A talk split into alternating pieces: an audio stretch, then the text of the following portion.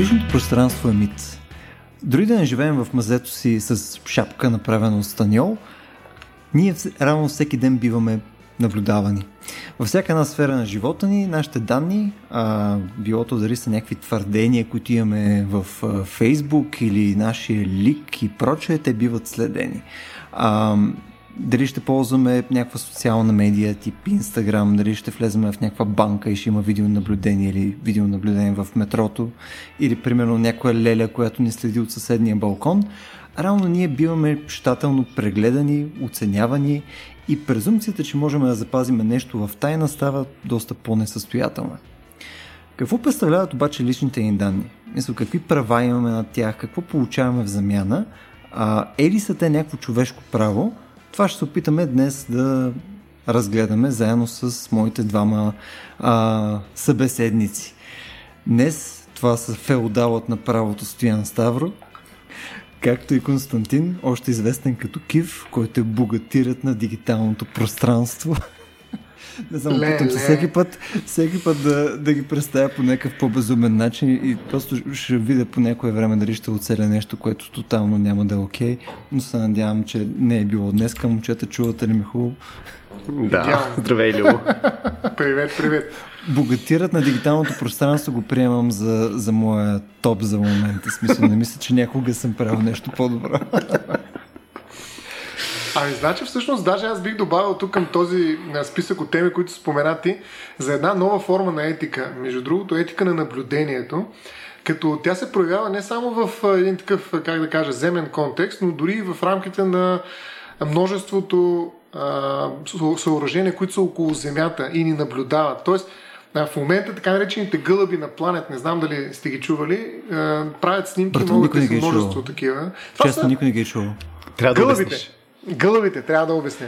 Това са а, нещо малко долу-горе, колкото кутии, ама много наброй, стотици, които mm-hmm. обикалят форбите около Земята. Нали, това са спътници, да ги наречем. Някакви микросателити. Да, спътници, ако обикалят около Земята, да, да не да, са гълъби. Да, да, да но така се наричат гълъби. Нали, смисъл, това смисъл, е стояне, името. Позволи ми само, само секунда да те, да те прекъсна само на секунда, защото това е много важно и не съм сигурен, че повече от слушателите са го чували. Защото като каза гълъби, първото нещо, което седих, има една страница във Facebook, след това може да е шерна и тя се казва Birds Aren't Real. И съответно презумцията е, че птиците не са истински, а са роботи, които съответно са такива government drones, които не наблюдават. И съответно, нали, когато пускат тия 5G кулите, съответно птиците рано падат на земята, нали, само са умрели, ама не са умрели, просто им сменят батериите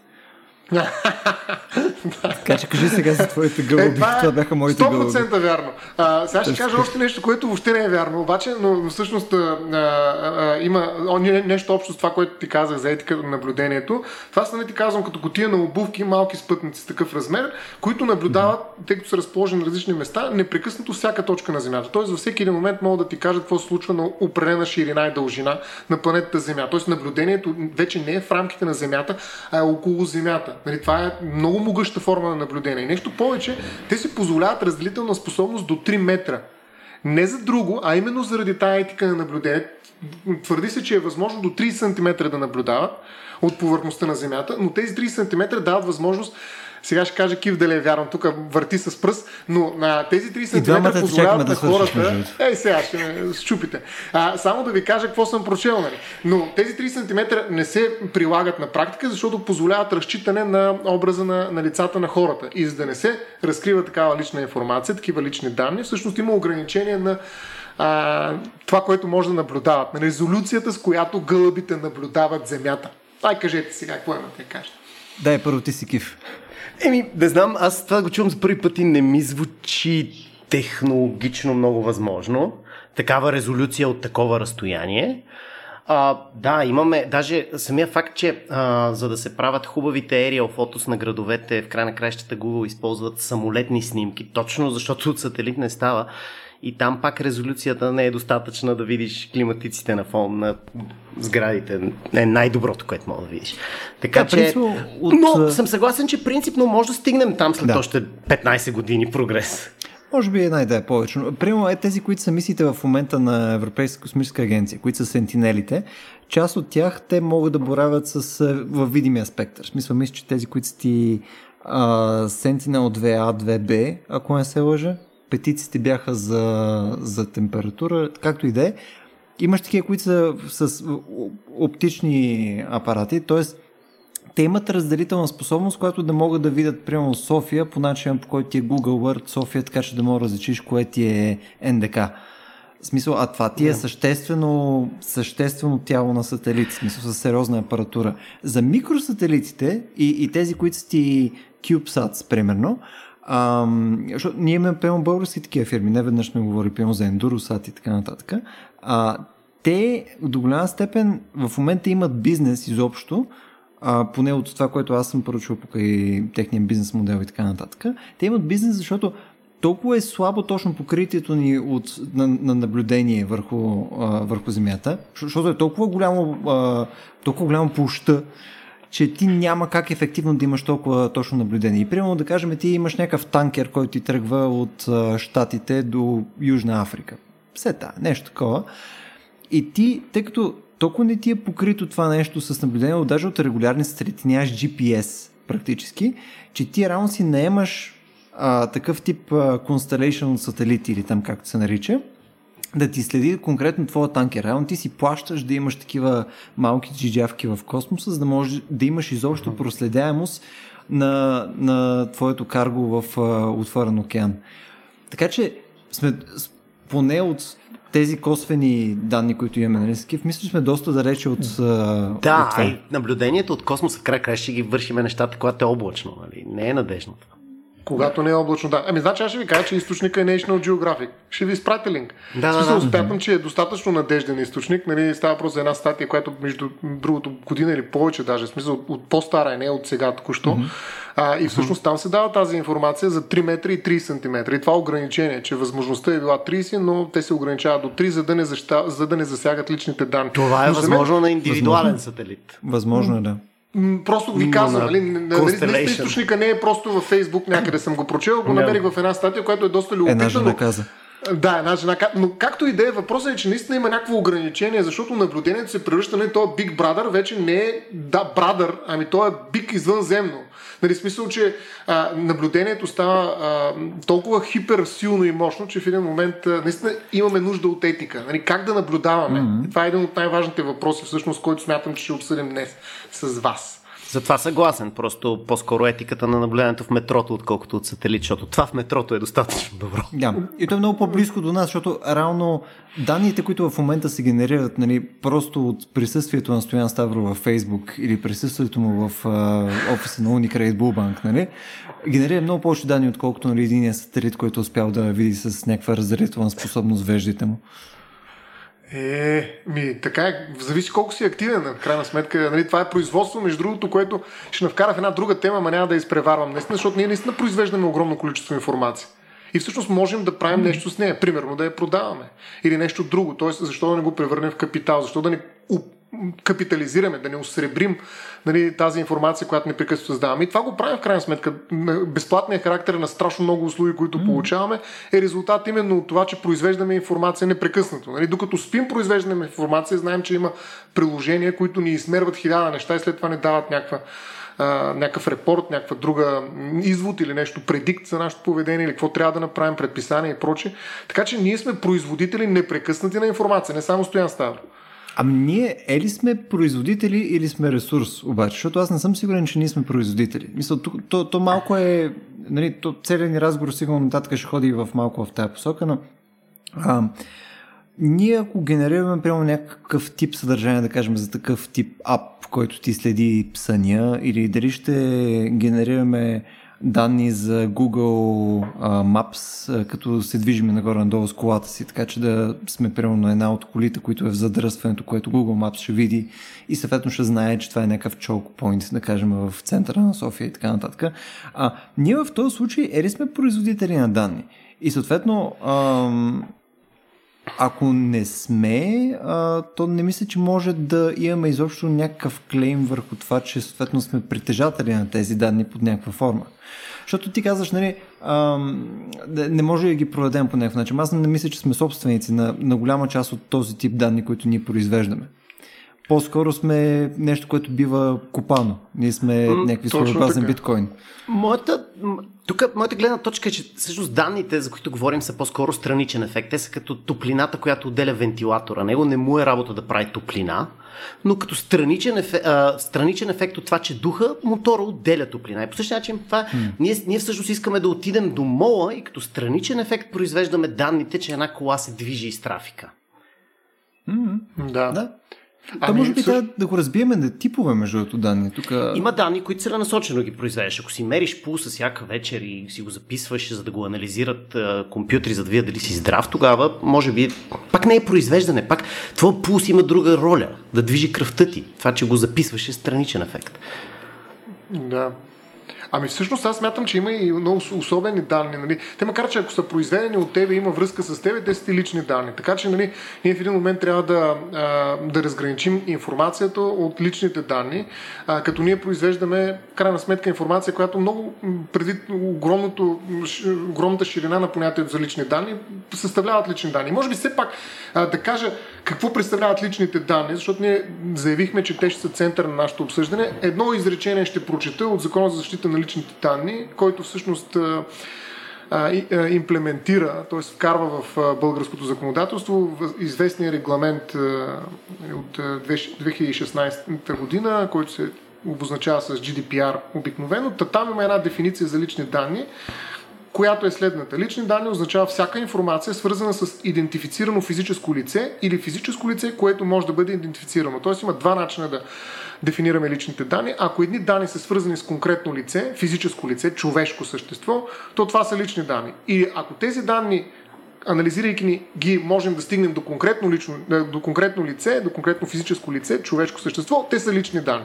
Тоест, mm-hmm. това е вектор или в едната или в другата посока, но те са винаги свързани с конкретно човешко същество. Примерно, животните няма как да имат лични данни. Заченатия, примерно, а, има лични данни, но това не са лични данни на заченатия, на бременната жена, защото са свързани с нейната бременност и съответно заченатия е част от информацията, която тя генерира. Така че в крайна сметка наистина може би трябва да обособим информацията от личните данни. Информацията, която mm. се генерира от човешки същества, в по-голямата си, да не кажа в цялата си а, съвкупност, нали, всичките си компоненти, ако можем да стигнем до физическо лице като точка, в която тази информация намира своя автор, са лични данни. И тези данни не случайно са лични. Какво означава лични? Значи те по някакъв начин, освен свързани с мене, са и под моят контрол. Аз би трябвало да имам някаква власт върху тях, защото те ме идентифицират и това позволява mm. на някой друг да ме открие, да ме накаже, да ме убие, да ме компрометира, да прави някакви неща с мен. Тоест, тази информация, която генерирам, добре може да е странична, нали, от гледна точка на моята основна дейност, но тя е ключова за моята свобода и автономност. И в, тази смисъл, mm-hmm. и в този смисъл аз трябва наистина да имам някакъв контрол върху нея. Дали това ще е право на авторство, дали ще е право на собственост, дали ще е някаква економическа а, да. а, сила, с която аз мога да работя нали, в рамките на определени взаимодействия. Ще го говорим това, разбира се. Да, тук ще е интересно, защото нали, от една страна егенето ти е едни от най-личните данни, нали, от друга страна контрола върху егенето ти е нулен. Mm, абсолютно. Да, но егенето не го и произвеждам аз. Те ми да, но егенето е един от основните начини, за което каза някой да те намери, да, да те накаже, да, да идентифицира. Да. Ето, егенето е информация. ултимат. Точно така. И между другото има спор за това дали трябва да остане егенето като номер, защото а, има държави, които нямат такива номера. България заради социалистическата си а, идентичност така в миналото, хайде, макар че това е спорно, но а, използваме егене. Не, не всички държави имат егене. Имаше една голяма битка за това да се премахне егенето в на България и да остане името, трите имена и дата на раждане. И номер на паспорт, примерно, който се сменя обаче. Друго число, но егенето, да, друго число, да. Но основният белег за индивидуализация е името в крайна сметка. Моето име.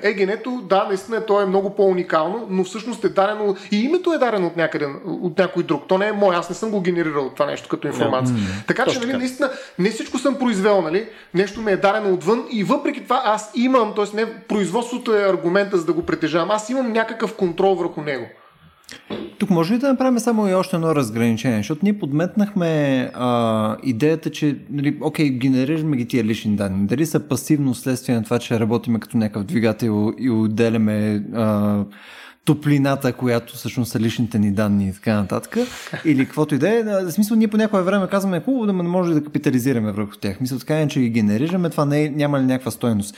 Обаче, а, има ли разговор да кажем, че те, въпреки че са лични данни, някои от тези неща, които пасивно генерираме са лични данни, а, обаче пък някои неща може да не са лични данни, обаче все пак да капитализираме върху тях, т.е. да са част от някаква дейност, която извършваме, нали, по-скоро в посока копирайт, а други неща може да са лични данни, обаче също да може да капитализираме върху тях. Тоест, аз си представям, че то си е нещо като някаква матрица. Нали? Имаш си а, а, една колона, която е неща, които може да изискаме компенсация за тях имаш друго нещо, което не може да изискаме компенсация за тях. Примерно, нали, това, че обикараме нагоре-надолу и правят Google Maps по-адекватно, в смисъл каква компенсация ще искаш. Обаче, ако хванеш, да кажем, и генерираш някакво качествено съдържание в YouTube, да кажем, в следствие на някакви твои дейности и така нататък, които не са, ти не си контент креатора, обаче реално тебе те записват вследствие на това, че си някакъв страшен кретен и правиш постоянно неща в центъра на София, нали, тогава е адекватно да изискаш някаква компенсация за това нещо. Мисъл,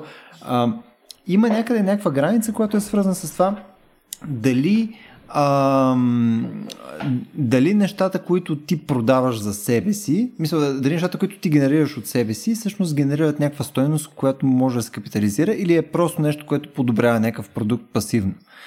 Не знам дали ме разбират. Mm-hmm. Ами аз разбирам, ако Кив иска да, да ми даде възможност да каже или нещо иска да, да каже да, преди мене. Не, не, да, а, аз мисля, че тук трябва да вкараме този термин за така наречения дигитален капитализъм. Всъщност, защо mm. нашите лични данни имат някаква економическа стойност и защо ние като техни айде грубо казано за сега, производители, можем да имаме претенции за контрол върху тях. Нали, нещо, което е безспорно всъщност в Европа, поне като регулация. Нали, че ние имаме контрол върху личните си данни и ги притежаваме в някаква форма. Разбира се, притежанието има различни степени интензивности. Едно е да си собственик на една вещ, друго е да си собственик на едно произведение, трето е да притежаваш някакъв контрол върху информацията, която произвеждаш като лични данни. А, така че притежаването е различно, но защо а, е важно и какво е основанието на нашата претенция да искаме контрол върху mm. тези данни? Метод е сега една много любопитна интерпретация за това, че всъщност наистина има добив на лични данни от нас, като те са суровина. Нали, със сигурност не са продукта, който някой предлага на някой друг, но личните данни, за разлика от останалите блага, не са оскъдни. Ние можем да дадем данните си на много места, на много хора а, можем да разменим едни и същи данни срещу достъп до всички желани а, от нас дигитални платформи. Това казва Вяра Стоилова в една статия за духа на дигиталния капитализъм, ще посоча като линк, която е много любопитна и така много добре обобщава всъщност какво стои за този термин дигитален капитализъм, но идеята е, че а, интернет корпора...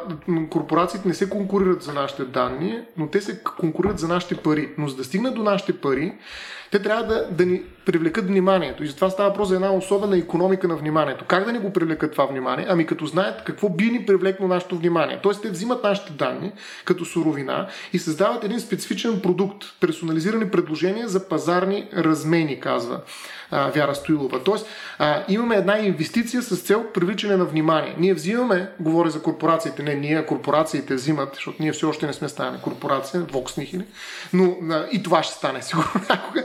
А, та, взимат нали, тази, а, този, лични, тези лични данни и след това ги дават на един изкуствен интелект, някакъв алгоритъм, който в крайна сметка опазарява нали, тази инвестиция до на окупуване и привличане на вниманието. И тогава, когато вече имаме а, внимание насочено към съответния съответната платформа, тя ти продава това, което би купил. Нали? Защото не е само внимание. Трябва да, това внимание, като го спечелиш, трябва и да предложиш нещо, което би било купено. Тоест, в някаква степен а, тази економика на вниманието, това е термин на Георг Франк, нали, при която ние разменяме информация срещу внимание, срещу продукти и така нататък, благоприятства големите корпорации. Тоест, тези лични данни наистина може от наша гледна точка да изглеждат нищо и никаква топлина, която излъчва тялото ни, но всъщност това е основата на съвременния дигитален капитализъм. Нали, всъщност ние наистина много трудно може да се ориентираме в този свят, в който информационните потоци са с огромен интензитет и обем.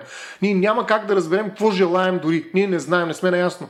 Кое точно да гледаш в момента, като има примерно 10 000 канала, които излъчват на живо едновременно, всяка секунда коя точно а, от всички те линии а, на информация, която се стича към мене, да превключа. Нали? Няма как. Трябва по някакъв начин някой да ме анализира и да ми каже, е, включи това и аз нали, интензивно, т.е. емоционално, съвсем така, а, без да се разсъждавам много-много, да натисна и да гледам нали, тази информация, която ми се а, предоставя. Така че, а, защо, е важно, защо са важни личните данни? Защото чрез личните данни в крайна сметка управляват а, се управляват информационните потоци, които тръгват към нас и които стигат до нас. И това всъщност е основата на бизнеса днес. Нали, кой ще привлече вниманието? А за да може да го привлече, той трябва да извлече от тебе тази суровина, да я обработи и да я превърне в продукт. Разбира се, това може да не го прави той. Примерно Фейсбук няма, няма за цел да ти продаде нещо, но той го предлага като продукт на своите бизнес партньори, на хората, които продават. Те влизат във Фейсбук и знаят на тебе каква реклама да ти дадат. Така че такива корпорации, които занимават именно с такова наблюдение и анализ, всъщност осигуряват продукт от личните ти данни като суровина, който продават на едни други корпорации, които пък се опитват да реализират на свои стоки и услуги на спрямо определен кръг потребители. Така че затова са важни тези лични данни, затова те имат стоеност. Може за нас да нямат, но всъщност в една глобална пазарна обстановка те имат изключително голямо значение, за да може един продукт да стигне до своите потребители. Да, те, те обаче също имат и стоеност укрупнено. Нали? Смисъл, а, в, в много случаи, смисъл, в този търговския случай, в който ти казваш, може да имат случаи по-отделно, смисъл зависи как го разглеждаш, разбира се, но смисъл един рекламодател конкретно а, се интересува от дадена таргет аудитория, така че да може да си оптимизира разхода на бюджета, който инвестира. Примерно да кажем, ти искаш да продаваш пелени и съответно профила на купувача потенциално са ти хора, които по-скоро знаеш, че имат малки деца или са там в конкретен възрастови диапазон или пълно знаеш, че конкретно да кажем майките или бащите нали, повече или по-малко там съответно пазаруват. Е, тоест, ти тогава може да, може да стигнеш до някаква степен до индивида, защото индивида ще стигне до покупка, а, но много по-често окрупнените лични данни всъщност ти дават а, стоеност на а, на, на съответните хора, да. които биха платили за тях, защото нали, тогава те съответно могат да извлекат нещо, което има за тях някаква стоеност. Нали така, Кив? Да, да, по принцип, за, особено за целите на маркетинга и рекламата, всичко, от което, от което имат нужда, за да се, за да се свършат тези е, изчисления на, на, на разходи, на реклами и на ефективност, а, укрупнени данни са предостатъчни. Те не е нужно да са анонимни. И сега тук, нали, като цяло проблема, който спомена Любо за избирането на аудитория е един. Личните данни до някъде се намесват малко повече при проблема за така наречения attribution или а, приписване на български, трябва да е думата, когато всъщност този, който е платил за рекламата, трябва да атрибютне или да припише продажба към реклама. Тогава когато, когато това е интернет реклама, това е лесно. Ако има реклама, кликни тук и ти натиснеш линка, то, нали, естествено сайта може да преброи колко хора са видяли рекламата, колко са кликнали. Но ако това е реклама, примерно за маратонки, които ще си купиш в мола. Проблема за атрибюшена става малко по-труден и той, поняко, той се решава в момента до голяма степен на, на, на ръба на личните данни. Там е момента, където или Фейсбук купува данни от виза за кредитните карти и ги мачва със своите или обратното. Има начини, в които това се прави по принцип съвсем анонимно. Тоест, хората се токенизират с едни анонимни токени, в които все едно, представи си грубо казано, че Фейсбук за всичките потребители, на които е показала маратонките, смятан за всеки някакво магическо число еднопосочно на базата на неговото имена и имейл, да кажем. След което банката от друга страна може да вземе транзакциите на Visa и на MasterCard в търговските обекти на Nike и също да сметне, те също знаят за този човек с кредитната карта две имена и имейл. Като ги смачкат тия данни, могат да ги дадат на трети независим дейта брокер, който да каже, хей, толкова процента от числата, които Фейсбук ми дадоха, банките ми ги дадоха. И по този начин може да се извади заключението, че толкова процент от хората видяли рекламата, всъщност са отишли и са купили тези маратонки в мола. Тук, между другото, само да, да вметна, наистина е така окрупнено, нещата изглеждат наистина доста изчистено, но а, всеки от най-вероятно слушащите, който е примерно ползвал Google Analytics за, за нещо, което е свързано с някакви покупки, просто се е хващал за главата какъв е пътя на един потребител. Защото има едни, е, с, с един колега ги наричаме едни плочки, които има в Google Analytics, където отиваш да видиш всъщност какъв е пътя на Стоян Ставро, който искал да си купи вибратор. И съответно Стоян Ставро отива... Той... Точно така, да. Точно, два. И отива първо стоя на Ставро, ровил в някаква реклама във Фейсбук, цъкнал е на вибратора, обаче след това не му е харесал. След това е ровил, сърчвал е някакви неща, ревюта, примерно в Амазон и видял други неща. След това е цъкнал някаква реклама в спортал, след като е гледал примерно поредния марш на Тотнам, цъкнал е там на някакъв на крител, някаква реклама и така нататък, влязал там. Па след това от Google Search и прочее. И той накрая, мисля, ти ако влезеш на конкретно една продажба, то може да е някакъв, смисъл, някакъв Франкенштайн. Тук мога да говорим за 30 пъти, примерно, което някой е влизал, за да намери точно конкретно този вибратор. По серия различни места от серия, различни цъкания, 200 пъти го е гледал това и след това ходи и то attribution, който казва Кив, а, нали, ходи, сметни всъщност а, твоя спенд, който е нали, за, за тая придобивка, за тая продажба, точно откъде и точно колко си похарчил за този клиент. Защото е невъзможно. Сложно накрая. е. Съгласен съм, но и Facebook и Google работят много сериозно в проблема за атрибюшена, тъй като то е, mm. то е, то е доверието към техните рекламодатели.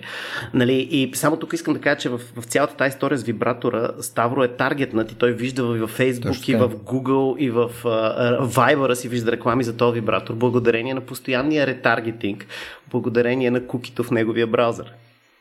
Да. Което е вече персонална информация. Това куки е знанието, че Ставро се вълнува от вибратори. Точно така, точно така. И това може би е лично. Е, ще ми излезе име.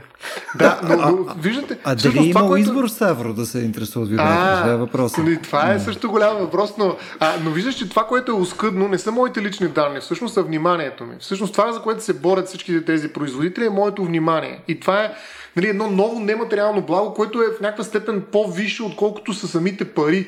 Нали, дали имам голямо внимание е много по-близо до това да реализирам аз огромна печалба, отколкото да имам определени количества пари в банката.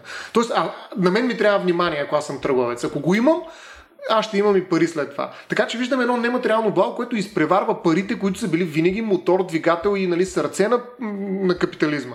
А, нали, да. Това е някакси нещо, което наистина движи напред пазарните економики. Всъщност сега се оказва, че именно за това се нарича дигитален капитализъм и капитализъм на наблюдението и така нататък, защото вниманието нали, е това, което се опитват да вземат, а то е оскъдно. Аз им в един момент мога Абсолютно, да... Крайен човека ресурс. мога да... Mm, да, крайен да. ресурс. За разлика от моите лични данни, които аз мога да копирам и да разпространявам на всички, да пусне 3 милиарда имейла едновременно. Така че в този смисъл а, личните ми данни не са сами по себе си ценни, но те са ценни, защото са ключа към моето внимание. И в този смисъл всички хора, които ги събират, се превръщат в детективи. Те стават научни изследователи. Те проучват защо Стоян Ставро би си купил или този тип категория хора, нали, за да стане по-лесно все пак, определена група, която се таргетва, нали, юристите, примерно между 20 и 40 години и така нататък, защо би си купил и съответно те влизат в едно такова проучване, което най-накрая завършва с един репорт как пък сега да му вземем това внимание, за да може той да стане наш а, потребител.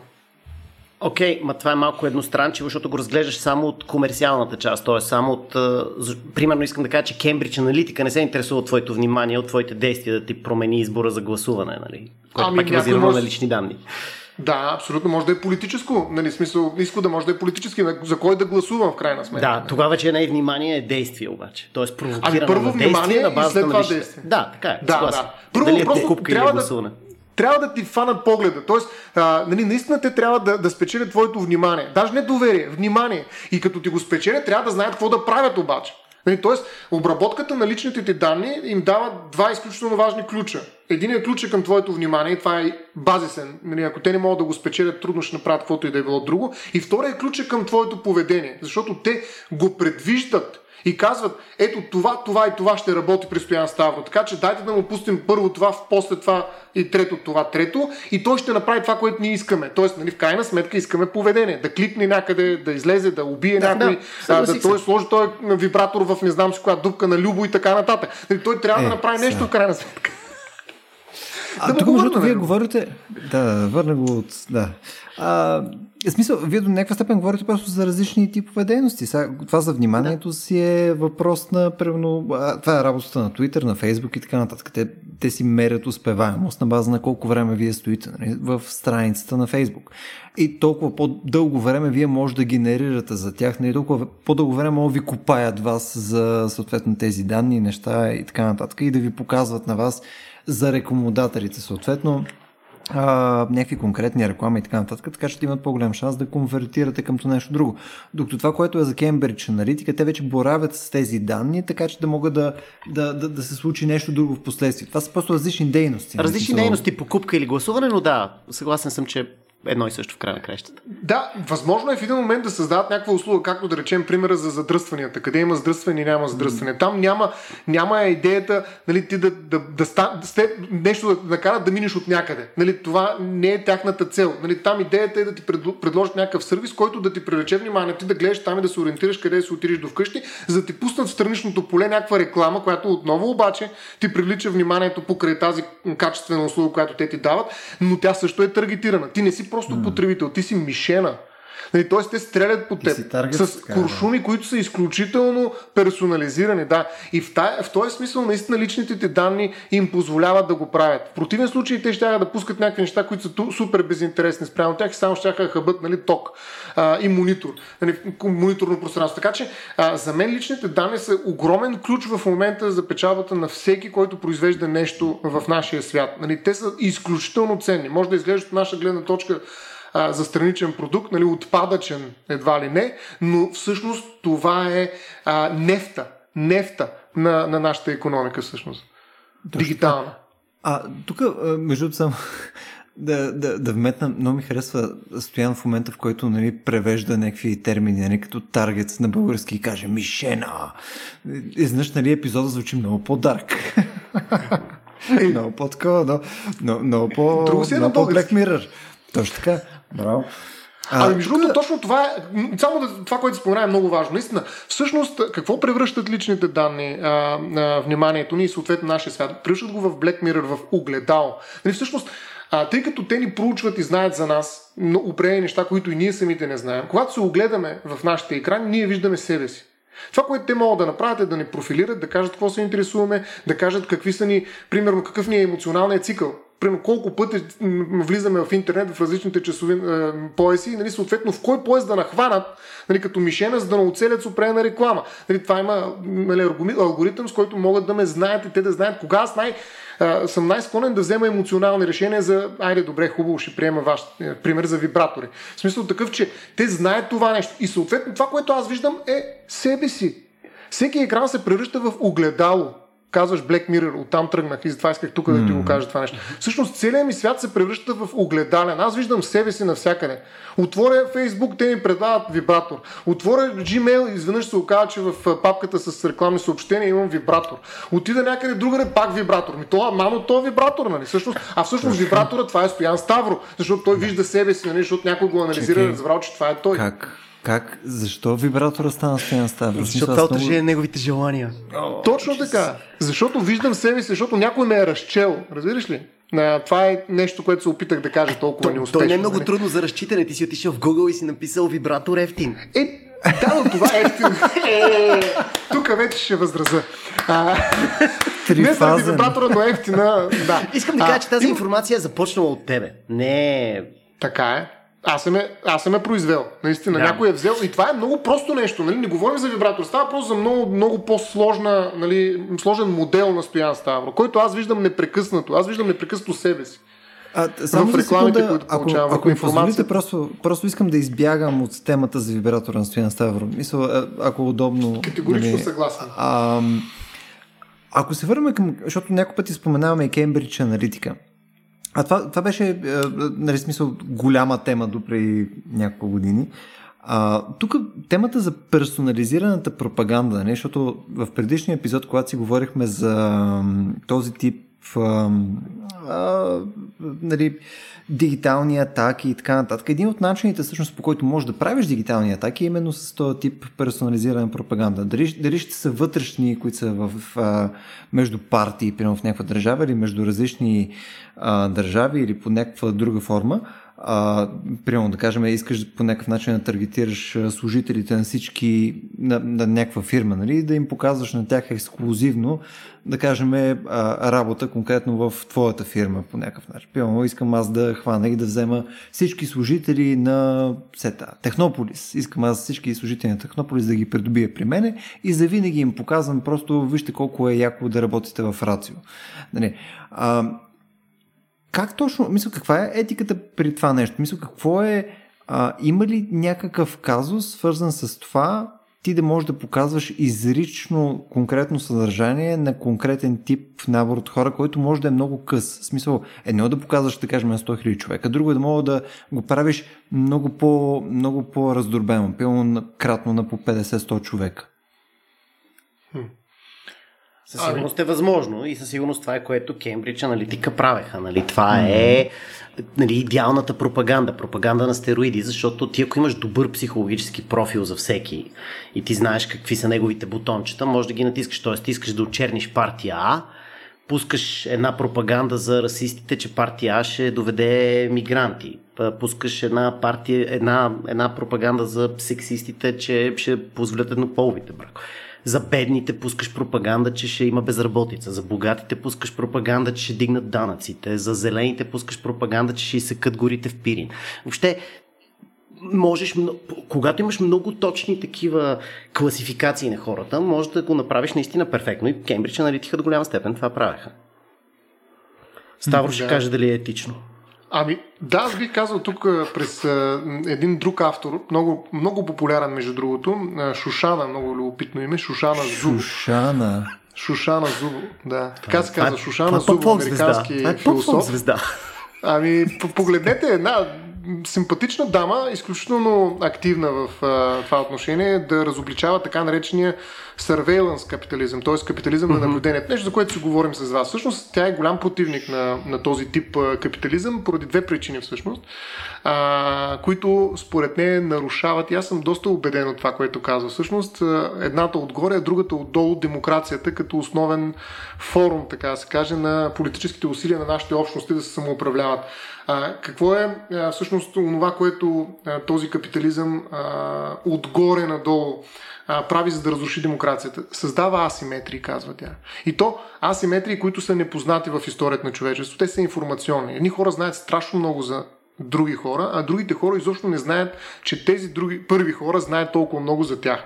Нали, тъй като повечето от процесите на събиране на лични данни и на обработка и анализ на тези лични данни са така направени, че те са невидими, т.е. ти да не ги осъзнаваш, несъзнателно едва ли не, да влизаш в, в това взаимодействие, в което ти даваш свои лични данни, даваш, даваш, даваш, а някой друг ги взима и обработва. Точно заради това беше и GDPR и всичките регулации в Европейския съюз да те кажат какво правят с личните данни, кои лични данни взимат, как ги взимат, че ти можеш да ги изтриеш, така нататък. Но тази асиметрия, това е информационно неравенство, създава голям проблем всъщност на демокрация, защото има и хора, които притежават много информация, информация, съответно притежават много голяма власт. Както каза Кив, знаят ти бутончетата. Нали, ти си в крайна сметка емоционално същество и тези бутончета са изцяло е, емоционални. Ти не мислиш, там няма някакви аргументи, особено някакви дебати, политически дискусии, да търсиш възможни решения, да четеш, да се информираш. Няма такова нещо.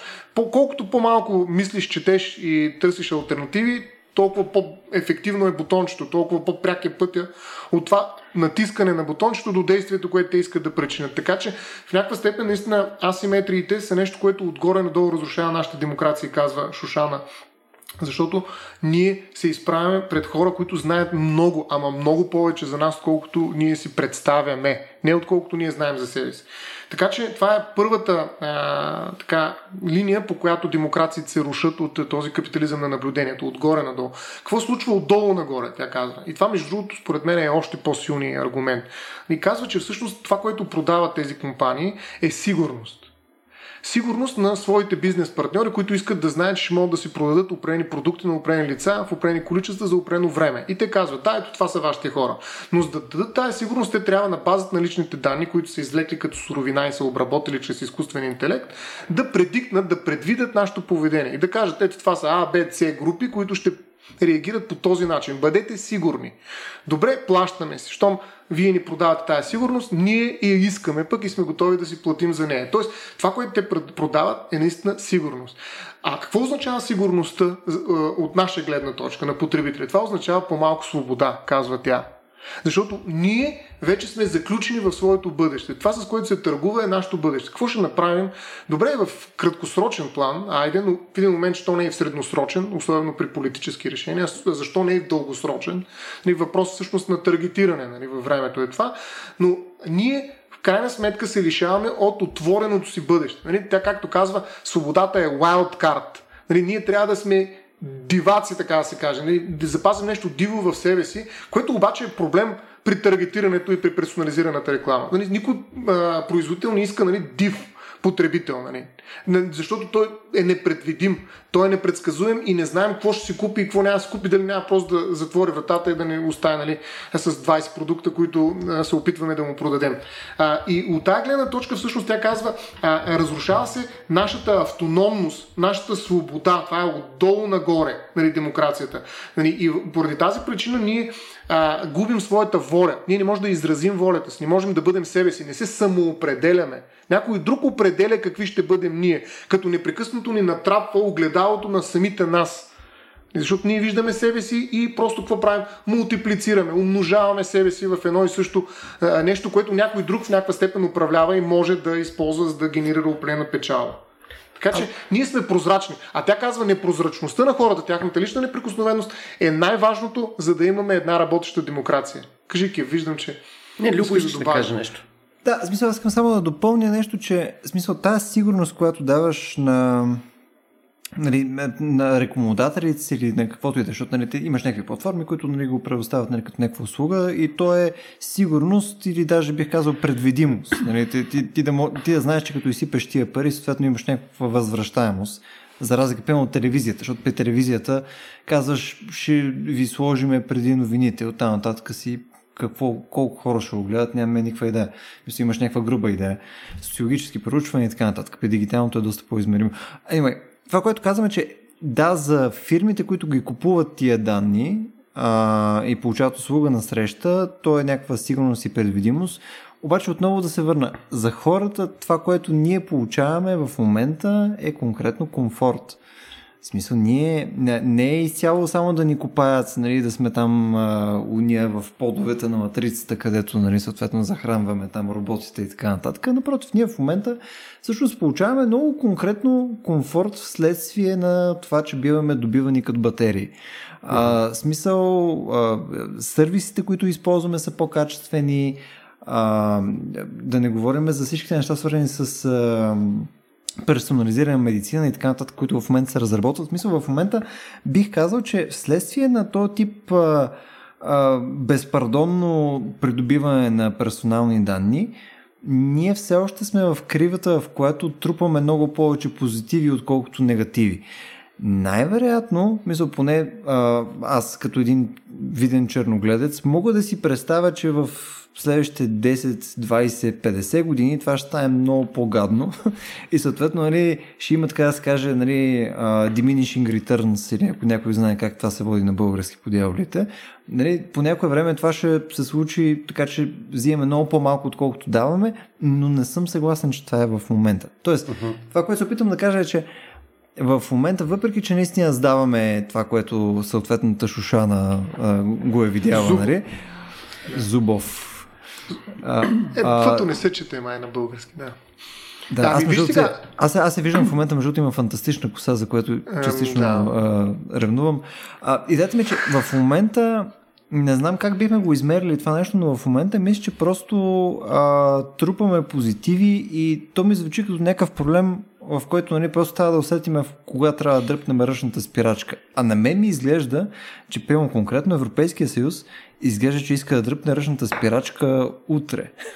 не, знам, не знам дали вие следите просто начин по който различните, нали, дали щатите, Европейски съюз и така нататък действат спрямо лични данни и така нататък, но в момента а, ние сме най-рестриктивни от всичките. Да. да, но само да ти отговоря на този въпрос, дали удобството е достатъчно всъщност, за да си продадем личните данни и съответно да приемем тези два риска отгоре надолу, отдолу нагоре за демокрацията. Всъщност, а, удобството е така не просто удобство, то е изкушение, на което ние не можем да откажем. Всъщност това е най-лошото за нашата свобода. Искаме ли да бъдем свободни автономни личности или не? Удобството само по себе си не е чак такова голямо изкушение, но когато удобството е нещо, на което ние не можем да откажем, тъй като този, който ни предлага, го е предложил в точния момент, по точния начин, а, с думите, които знаят, че ще включат у нея бутони, за които каза Киф, и ти няма как да реагираш по друг начин, освен да приемеш тази оферта, нали, защото това е нещо, което винаги си искал всъщност, изведнъж го осъзнаваш Нали, в този момент, в който ти даваш парите си. Нали, тогава, всъщност, кой е този изкусител в нашата културна история? Как се наричаше? Нали? Новият дигитален Луцифер, нали, който така, аз нищо не съм направил. Ти сам го купи. Ти сам си продаде свободата. Ти сам, това е сделката с Фауста, ма само, че в един дигитален вариант. Нали, той ти казва, аз нищо не направих. Това е твоята свободна воля. Ти се отказа на практика от нея в момента, mm-hmm. в който нали, се каза да на удобството. Така че тя много сериозно атакува всъщност това удобство и казва, че това удобство е големия а, противник на свободата и на демокрацията в един по-голям социален план. Защото ние всъщност не можем да откажем, а ако не можеш да откажеш, ти свободен ли си на практика? Ти си поставен в една ситуация, в която някой друг заради асиметрията в информацията, с която той разполага за теб, нали, знае как да те изкуши по начин, по който ти не можеш да отговориш с не. И тук удобството е най-големия противник. И ние трябва да реагираме. Казва още нещо да каже и това а, преди да сте ме смачкали а, а, с контраргументи. А, а, тя казва още нещо, че личната неприкосновеност, защото виждам тук как се набирате просто и не мога да спра да говоря. Защото само една секунда да млъкне и вие ще влезете вътре в разговор. А, та, какво казва тя? Личната неприкосновеност не е лично право. Личните данни не са въпрос на частно решение.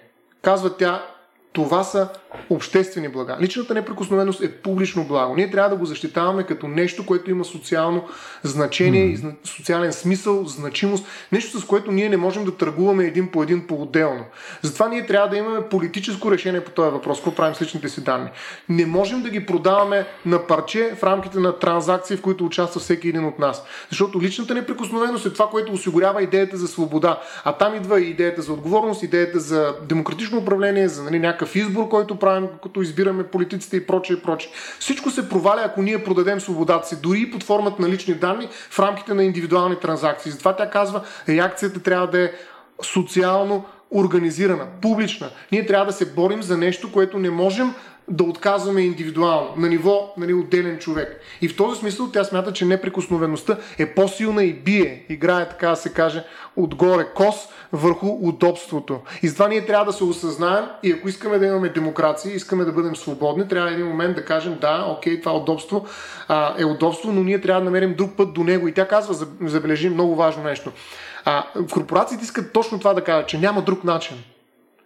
Че няма друг начин да получиш това удобство. Ти трябва да си дадеш личните данни. Безалтернативно е. И тя казва, този разказ всъщност е разказа, който ни кара да, да се примирим. Да кажем, окей, даваме с личните данни, под найем, размяна, размяна срещу някакъв достъп, срещу някаква услуга, която уж е безплатно. Но тя казва, нека да потърсим заедно като общества други варианти, други формати, други пътища до това удобство които обаче не търгуват с нашата свобода, не замразяват нашето бъдеще, фиксирайки го в транзакции, които се усребяват с определена степен на сигурност, определени купувачи на, на нашето внимание и на нашето бъдеще.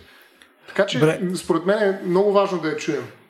Не, в интерес на истината, а, тук ще ми е интересно и Кив да кажа, но в интерес на истината аз до голяма степен всъщност съм съгласен. В смисъл с, с това, мисъл, според мен не е спешно а, да, да прескачаме това дали можем да го направим легислативно по-адекватно това а, в момента. Мисля, не, не е проблем в момента да сложим спирачки до някаква степен, така че да намерим по-добро решение, което да, е, което да защитава личните данни. Принципно не съм против това. Мисля, може би от гледна точка на бизнес а, би било а, не толкова щадящо, но, но, но не съм против за това концептуално. Най-вероятно, би било много сложно да се изпълни това, което те казват, тъй като това изисква а, световна координация. А ние, защото, нали, пълно хубаво да кажем, че Европейския съюз е on the same page с съответната дама, нали, съответно започва да го прави, ама и Китай не са. В смисъл ще дойдат Русия, не са. Штатите си помислят, ама най-вероятно не. А, тоест, би, това е чудесна история, но, но натиските най-вероятно са други. И само искам да коментирам върху първото нещо, което на мен беше най-интересно върху него да коментирам. Ти направи една аналогия. Нали, едва ли не, че това е някакво изкушение и така нататък. Ама тази аналогия а, принципно не ти е... А, как да ти кажа? Ти изкушавайки хората, ти не ги оставаш без избор. Напротив, всъщност, това, ако погледнеш нали, Луцифер и така нататък, то всъщност те много конкретно имат избор вследствие на свободната си воля. Не, ако приемем, че хората имат свободна воля, което принципно аз не приемам, а, но ако приемеш, че е, това е по този начин, а, това, че той просто е си е формирал много адекватно предложението към хората, това си е изцяло в картите. И ти просто вследствие на твоята притежавана свободна воля, да си измислиш как да го направиш така, че да, да, да не приемеш тази оферта. Значи, първо, ако не приемате свободната воля, вие няма как да бъдете адекватни участници в нашето общество, така че това са приказки и приключвам с този разговор до тук. така че ще го прекарам в друг подкаст. Наистина, това е невъзможно да, да, да участваш в обществени взаимодействия без да, да приемеш, че си автор на някаква свободна воля. Бих, това е някакси бих, абсолютно пров... предусловие. Но бих знам, че би успорил. Ще го проверим. Ще е тема на друг, на друг подкаст. Да, да. Но, но така или иначе, точно това е проблема, към който адресира Шушана, която казва, че всъщност нашата свободна воля бива компрометирана, защото изкушението е твърде силно. Нали, а, точно това, което ви казвате, ние стигаме точно това дъно на свободната воля и казваме, всъщност той не е свободен този човек. Ние знаем всичко за него, това, което е тезата на това, че липсва свободна воля, вкараме в уравнението съответните данни и ние знаем какъв ще е резултата. Ние го предвиждаме. Ето, това е всъщност докарване до край на вашата теза, че свободна воля няма, но в полза на определени корпорации, които имат асиметрична власт върху вашата е, лична а, информация. Нали? Това е всъщност. Но тя възразява срещу това и казва, дайте ние да станем не по индивидуално отделно, защото ние не можем да го направим отделно. Ние не можем да се преборим с това изкушение по-отделно. То е твърде силно, казва тя. И затова нейният така как да кажа, а нейният призив е към политически действия. Защото, примерно, mm. веднага след избора на Тръмп започнаха, виждате си какви са отношенията 2021 година началото, а, в, между Тръмп и Твитър, нали, да речем. Макар, че той използва изключително добре нали, дигиталния капитализъм на наблюдението нали, и успя да го капитализира политически. Но всъщност се оказва, че има обрат, има, една, а, има един обрат в това отношение с лични данни и анализа на, и профилирането на избиратели, потребители и прочие, и прочие. Защото ние трябва политически да бъдем активни, за да запазим възможността си да правим този свободен избор, за който ти казваш. Нали, окей, някакъв mm. от твоя гледна точка иллюзорен и прочее, но ние не трябва да имаме толкова силни изкушения. Ако някой може да ни предложи нещо, което ние не можем да откажем, тъй като той знае точно кога, точно как да ни го направи като оферта, то ние наистина губим свободата си. И тя казва, ние не можем да възразим самостоятелно, ние трябва да го направим общо. И това е всъщност призив да си върнем обратно свободната воля, да може да избираме. Но аз съм сигурен, че и ти си изпадал в моменти, в които, въпреки нали, на общото осъзнаване за това, че ти си свободен и избираш, има моменти, в които си знал, че просто няма как да избереш по друг начин. Да, имаш друг вариант, имаш альтернатива, но не можеш да избереш. Тя казва, добре, айде да се опитаме да живеем извън Фейсбук, извън имейлите и така нататък. Какъв ще е този живот, в крайна сметка, ако аз лично реша да стана Миша, дигитален. Нали, смисъл, просто искам да съм извън всякакви такива дигитални медии. Аз няма да се намеря работа, няма мога да си изхранвам семейство. Аз няма да мога изобщо да имам какъвто и да било социален живот днес. Така че дори да излеза, има камери, които не ме наблюдават. Има страшно много устройства. Скоро ще дойде интернет на вещите, на нещата, които ще започнат да смучат от мен информация без да влизам в дигитални медии. Тоест, аз съм в капан. Тя казва, ние непрекъснато опитваме да се крием, що правим криптиране на информация, защото непрекъснато наблюдават. Една борба, тя казва, ние сме в една война, в която се опитваме да скрием себе си от себе си разбира се, и от останалите. Нали, и поради тази причина имаме едно непрекъснато въоръжаване и на двете страни. Ние се крием, те не откриват. Ние се крием, те не откриват. Това е отделен бизнес. Върху. Паши, да? Да, нали, ние непрекъснато се крием, нали, но, но няма как да, избе, да избягаме от наблюдението. Ние ще загубим тази битка, защото те са по-силни. И затова ние трябва политически да се активизираме и да намерим нов формат на нашите взаимодействия. Това казва тя. И аз съм съгласен с нея, че наистина нямаш избор. Нали, окей, няма да имаш Фейсбук, Кив няма Фейсбук, ама али няма и имейл. Как би могъл да съществуваш днес с, без имейл? А имейл е нещо, с което могат да вземат толкова лични данни от тебе, че Нали, да, спомням си предния път, когато имейла фантазия. ме накара да си купа нещо или да гласувам за нещо различно. Сравнението не е правилно. А, значи тази Шушана не, а, не, не и разбирам аз на нея много от нещата. Значи първо на първо това с предвиждането, ако беше вярно, можехме да разсъждаваме за него, но то не е вярно. В смисъл, интернет рекламата и използването на лични данни не предвижда нищо. Когато едно детенце цял ден ти вика, мамо, купи ми влакче, купи ми влакче, купи ми влакче, купи ми влакче и ти го повтаря 300 пъти, то не предвижда, че ще му купиш влакче. То просто те ретаргетва. Така че а, това с предвиждането ще го игнорирам като аргумент, защото не знам да съществува в обективния свят, освен в главата на Шушана. А, другата тема за загубването на свободата изключително прилича на някои теми в книгите на Харари, където хънтър-гедерерите, т.е. ловците събирачи, когато са направили нива, те са загубили свободата си и те са били последните хора. Тая глупост я слушаме за вестници, за телевизия и за всичко. Също не го купувам това. Просто разбирам, че Шушана иска да каже нещо интересно, но и тези двете постулати са просто неверни. И добре, ама когато едно дете ти казва купи ми влакче, купи ми влакче, това няма нищо общо с а, моя профил за това, че аз примерно искам да си купувам влакче. Това е нещо, което иска самото това е дете. същото, че Фейсбук и Viber ти казват за вибратора, не ми напомнят. Еми, да, ема, те знаят какво искам аз, аз не искам а, влакче. Аз искам нещо друго и те ми казват точно това. Искам така, че те не могат че... да предвидят. Те не, няма, ами, няма, няма предвиждане в тази работа. Представи е, си, че, как? представи си, че ти потърсиш за фотоапарат в Google. Вследствие на което ти ще бъдеш маркиран като човек, който е в пазара за фотоапарат. Тоест той се кани да купи фотоапарат следите 6 месеца. В този момент Google не може да предвиди дали ти ще си купиш Nikon, Canon или какво. Всичките рекламодатели, които плащат за хората в графата ще си купува фотоапарат, ти ще им видиш рекламите. И в края на краищата, който е направил по-хубавата картинка, по-хубавия текст и по-хубавата цена, той ще спечели твоето внимание. Това не е, че Google благодарение на твоите данни предвижда какво искаш ти. Ами, всъщност то не е въпрос само на първия клик. Нали? Оттам нататък, като почнат да ме бомбандират с такава информ... такива предложения, те могат да изследват какво правя аз, къде цъкам, какво Разбира се интересувам. Се, точно така. Те много детайлно ще следят, да... че ти си кликнал да. на три Никона и само на два канона и да. съответно ще... Но, но, да, но пак ето, си ти. И те... Никой Факт, не предвижда. Че аз кликам, Напротив, все пак, факта, че аз кликам 10 пъти повече върху Никона от канона, нали, смисъл означава, че аз предвижда, че аз бих купил Не, не предвижда, това означава, Никон. че те по-ти харесват тия картинки. Ами, то, това е предвиждането, в крайна сметка. Нали? Те, те виждат какво бих направил, кое бих си купил от двете. И съответно, кое би ме убедило да си купя едното, защото гледам, примерно, опрем параметър, по който аз ги сравнявам, да речем. Това би следвало да те радва. кое значи за мен. Точно ами, така. защо да ме защо, радва? Защото те радва а... за теб. Това не е нещо, което е инсепнато или в което е предвидено. Това е твоето. Ти просто си бил експознат на съответната разнообразие. Но ти си този, който когато е видял един канон, не е кликнал и после видял един Никон и е кликнал. Това е твое автономно действие. Да, но това съм аз на анаболи.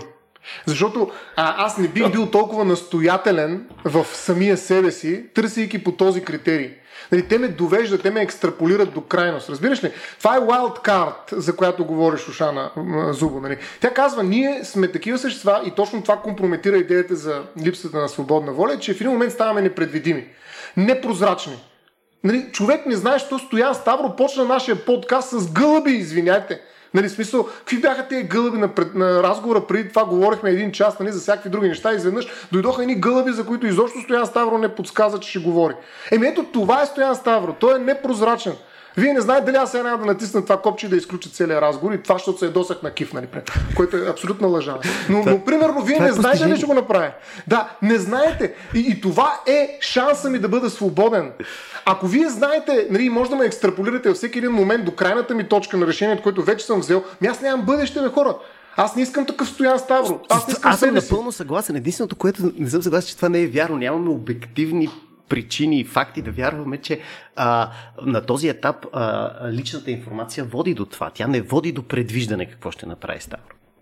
А как ти, как ти продава? Просто като те облъчва непрекъснато, непрекъснато накрая ти се предаваш. Защото ти можеш просто да спреш, може да отнемеш вниманието си от това нещо. Ако те дразнат, просто ще кажеш, абе, аз си гледай трябва, даже Точно има някои хора които използват питат. адблокъри поради тази причина. Да, ама това не е ефективен капитализъм на наблюдението. Ефективният капитализъм на наблюдението наистина е този Луцифер, който ти предлага нещо, от което не можеш да откажеш. А за да ти предложи подобно нещо, и това според мен е нещо, заради което ще платят страшно много производители, те трябва да могат да предвидят какво ще направиш. Те трябва да знаят, като играеш с тях, какъв ще е входът. И те са с 10 хода напред. Добре. Нали, смисъл, според мен, не това съм, профилиране... подготвен да, не съм подготвен да дискутирам е това, защото то не, е, то не е така. Винаги започва от човека. Винаги ти си маркиран, че ще купиш фотоапарат, защото ти си потърсил първи за фотоапарат. Смисъл, тук само да, може би, може би основната ви основното Манипулация, разграничение... да, предвиждане не. Тоест, тук, да, някъде основното тук стоя. разграничение, раз, основното разграничение е, че мисъл, предвиждане в момента не. Но е теоретично, в смисъл, ти мисля, че всички може да стиснем ръцете, че на база на достатъчно данни, достатъчно напред в бъдещето, това е правяемо вече да се прави такъв тип И предвиждане на масови, на, на, на голям скел. Тоест, примерно, Точно Google така. може да предвиди кой ще спечели изборите в САЩ, преди да ги преброят комисиите. Да, тук говорим за неща тип uh, Minority Report, нали, в момента в който стигаш по-надолу да кажеш, че ето Стоян Ставро ще убие жена си нали, след два дни, нали, тук този момент е малко... език. Да, в смисъл ще отнеме някакво време, докато стигме до този момент. Така че спокойно, Ставро, действай си, ти си знаеш. Мисля, първи какво знаеш. А, демек, той е наистина въпрос на данни, но сме много, много, много далече все още от това нещо. Да. Ами, не чак толкова аз... далече на голям, на голям мащаб, много голям далече мащаб, на персонално на персоналния, ниво. точно така, това имам преди, да.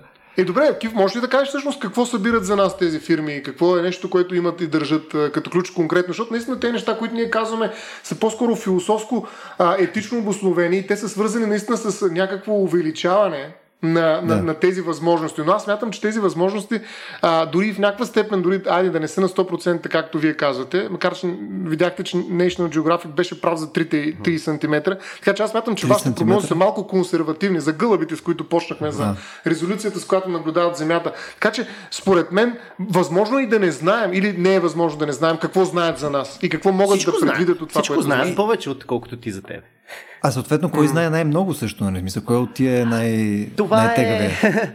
това е персонален въпрос, нали? Да, но, но, но може да си мислиш за това, като, нали, кой, кое най-малко искаш да стане публично достояние, да изтече. А, нали, човек може да си мине през упражнението, окей, какво ще стане, ако ми изтече Google аккаунт? Това са моите, mm. може би, мейли, какво съм търсил в Google като история, а, нали, календари, срещи, документи, нали, Притесняваш ли се от тази информация? Другото е да ти Любо изтече Фейсбук. Любо се кръсти за Google. Аз Ама даже то... не съм християнин. а то от друга страна, ако ти изтече Фейсбук акаунта, там са ти чатовете, лайковете, затворените групи. А, от това срамлите. Сега, в България не е, толкова, не е толкова важно, но за щатите амазонски акаунт също е едно, едно важно нещо, защото това е историята на твоите покупки за последните 10 години. Нали?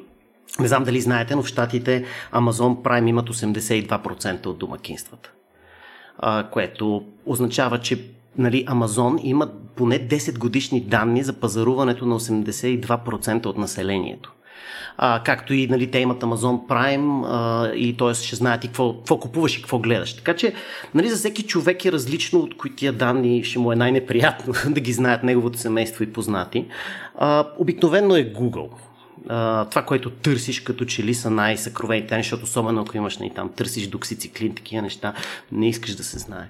А, а, докато Фейсбук, Фейсбук, като че ли хората повече наистина, както каза, ти приемат, че всичко, което правят във Фейсбук е публично и малко нали, изключава чатовете в месенджер, като че ли не е чак толкова страшно това, което знае Фейсбук за тебе.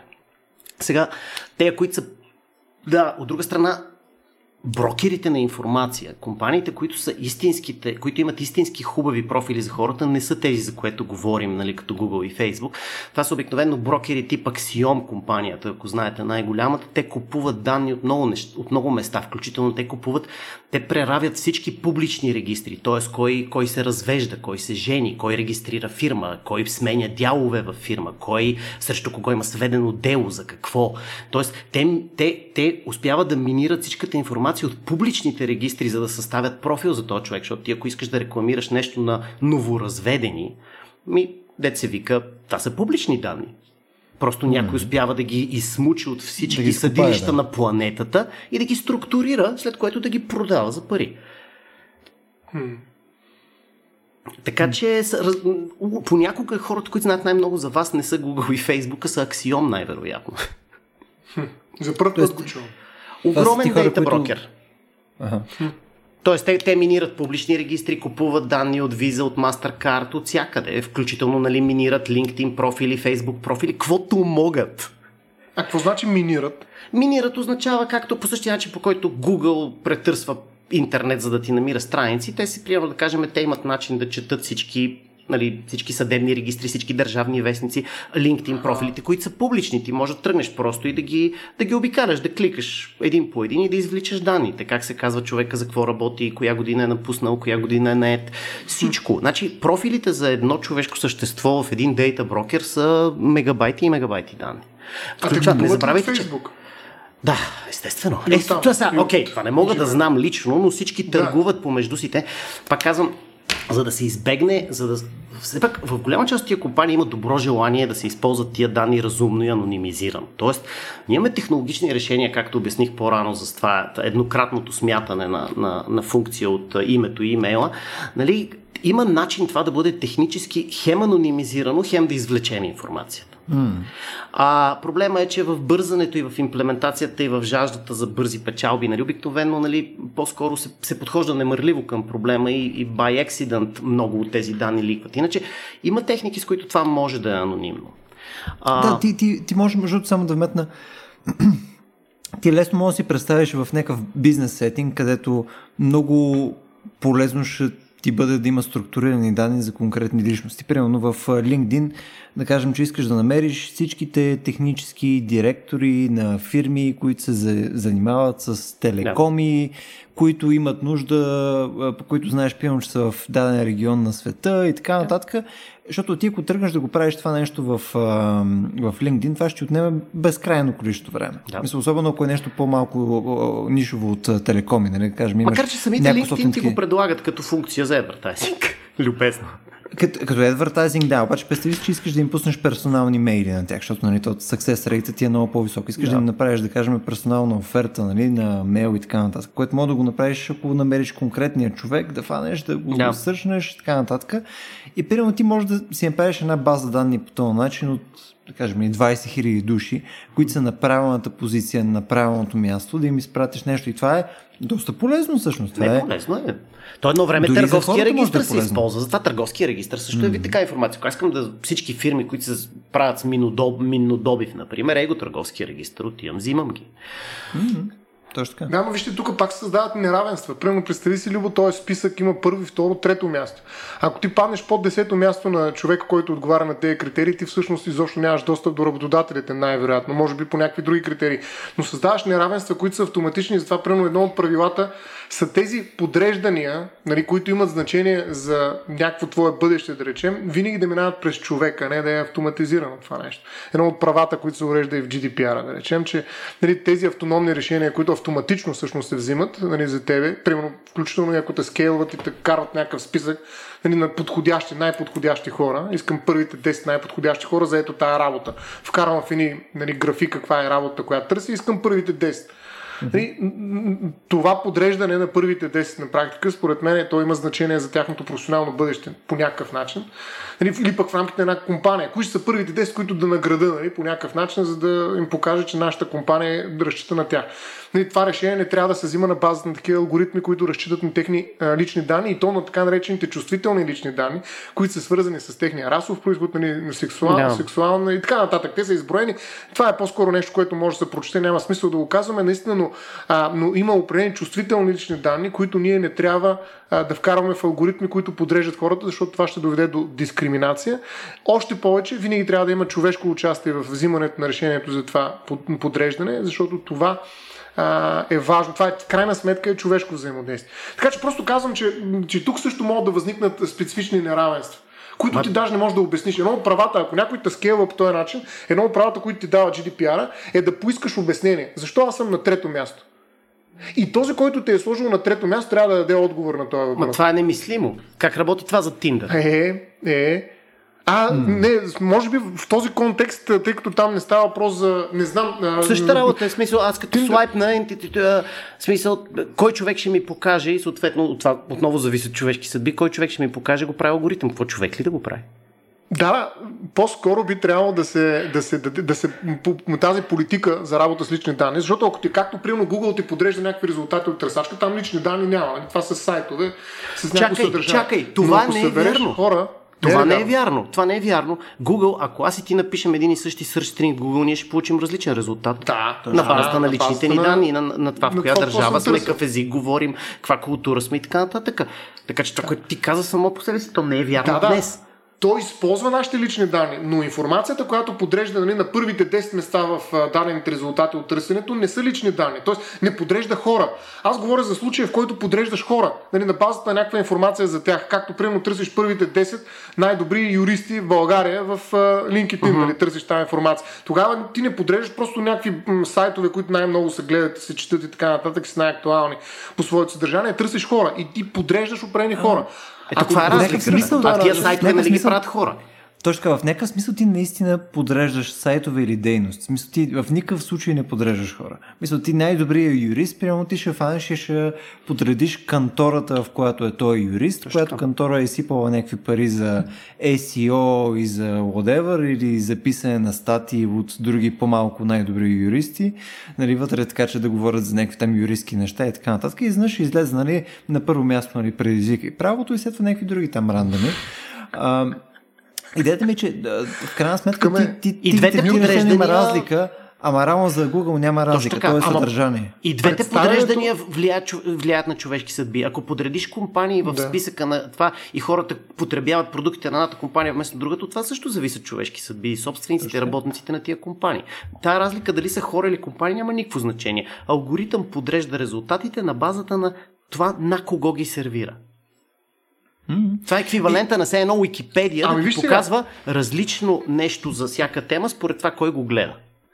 Ето сега ще прочитат самия текст на закона, за да видиш, да, съгласен съм, че е така, в крайна сметка търсят се някакви съдържания, т.е. Yeah. сайтове, но, но се подреждат и, и претенцията е, че се подреждат, подреждат хора. В крайна сметка ти искаш услуга да намериш конкретен човек. Нали, в дадения пример, но виж какво пише член 52 от този въпросния закон, за който ви казах, за защита на личните данни. Той преповтаря въпросния регламент, но вземането на решение основано единствено на автоматизирано обработване, включително профилиране, което поражда и сега тук е въпрос на, на тълкуване, неблагоприятни правни последици за субекта на данните или съществено го засяга, това са много специфични термини, които трябва да се изследват нали, във всеки конкретен случай, е забранено Значи вземането на решение единствено на автоматизирано обработване е забранено, освен когато, като дадени са някакви изключения, които са не, не са толкова важни всъщност, но а, е казано, че трябва да бъдат осигурени подходящи гаранции за правата и свободите на субекта на данните, най-малко човешка намеса при вземането на, на съответното решение от администратора. Тоест,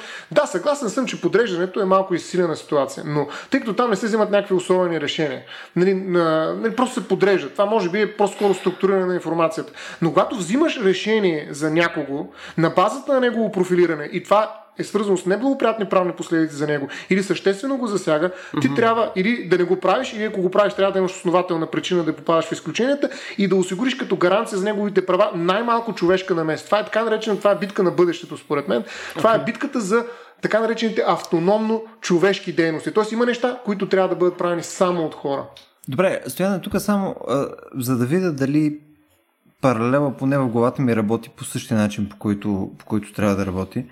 А, защото, когато говорим за, за софтуер или за дигитална среда и така нататък, нето всичко звучи супер някакво такова абстрактно, нали, знаеш, то, то не работи по начин, по който нормално живота работи, нали, физическия свят така нататък, ама а, като говорим за този тип избори, нали, ти всеки ден си предразположен към серия и съвсем случайни избори на база на просто как работи света. В смисъл ти в момента, примерно, ако трябва да си избереш а, а, айде не ти стояне, че вече те експлуатирах на максимум, но да кажем кив, айде трябва да си избере а, да кажем нова жена. Примерно. Той се метна там с Тиндера, така че той ще играе са на пангара, да. А, примерно той тази си избере...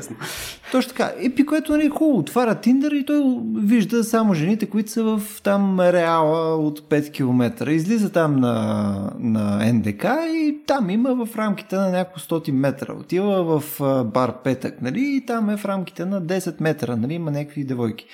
И съответно, то е смисъл, а, какво значи, нали, трябва справедливо да е подредено спрямо човек, който нали, да е казал на какво, на, дали ще е колко близо до него, кой ще се заплати. Мисля, той няма никакъв контрол. Никой няма никакъв контрол върху това нещо. И ти а, може да оприличиш този алгоритъм до голяма степен на база на колко интересно е на дадения човек да отиде към бара или към музиката и така нататък. Никой по никое време не го е подредил това нещо и Кив също няма равно перфектния избор той да фане да си избере. Този перфектен човек и може да се окаже, че има друг човек, който много повече заслужава това мъжество и величие, което е нали, Кив, обаче този човек никога няма да го придобие, защото просто света е срещу него.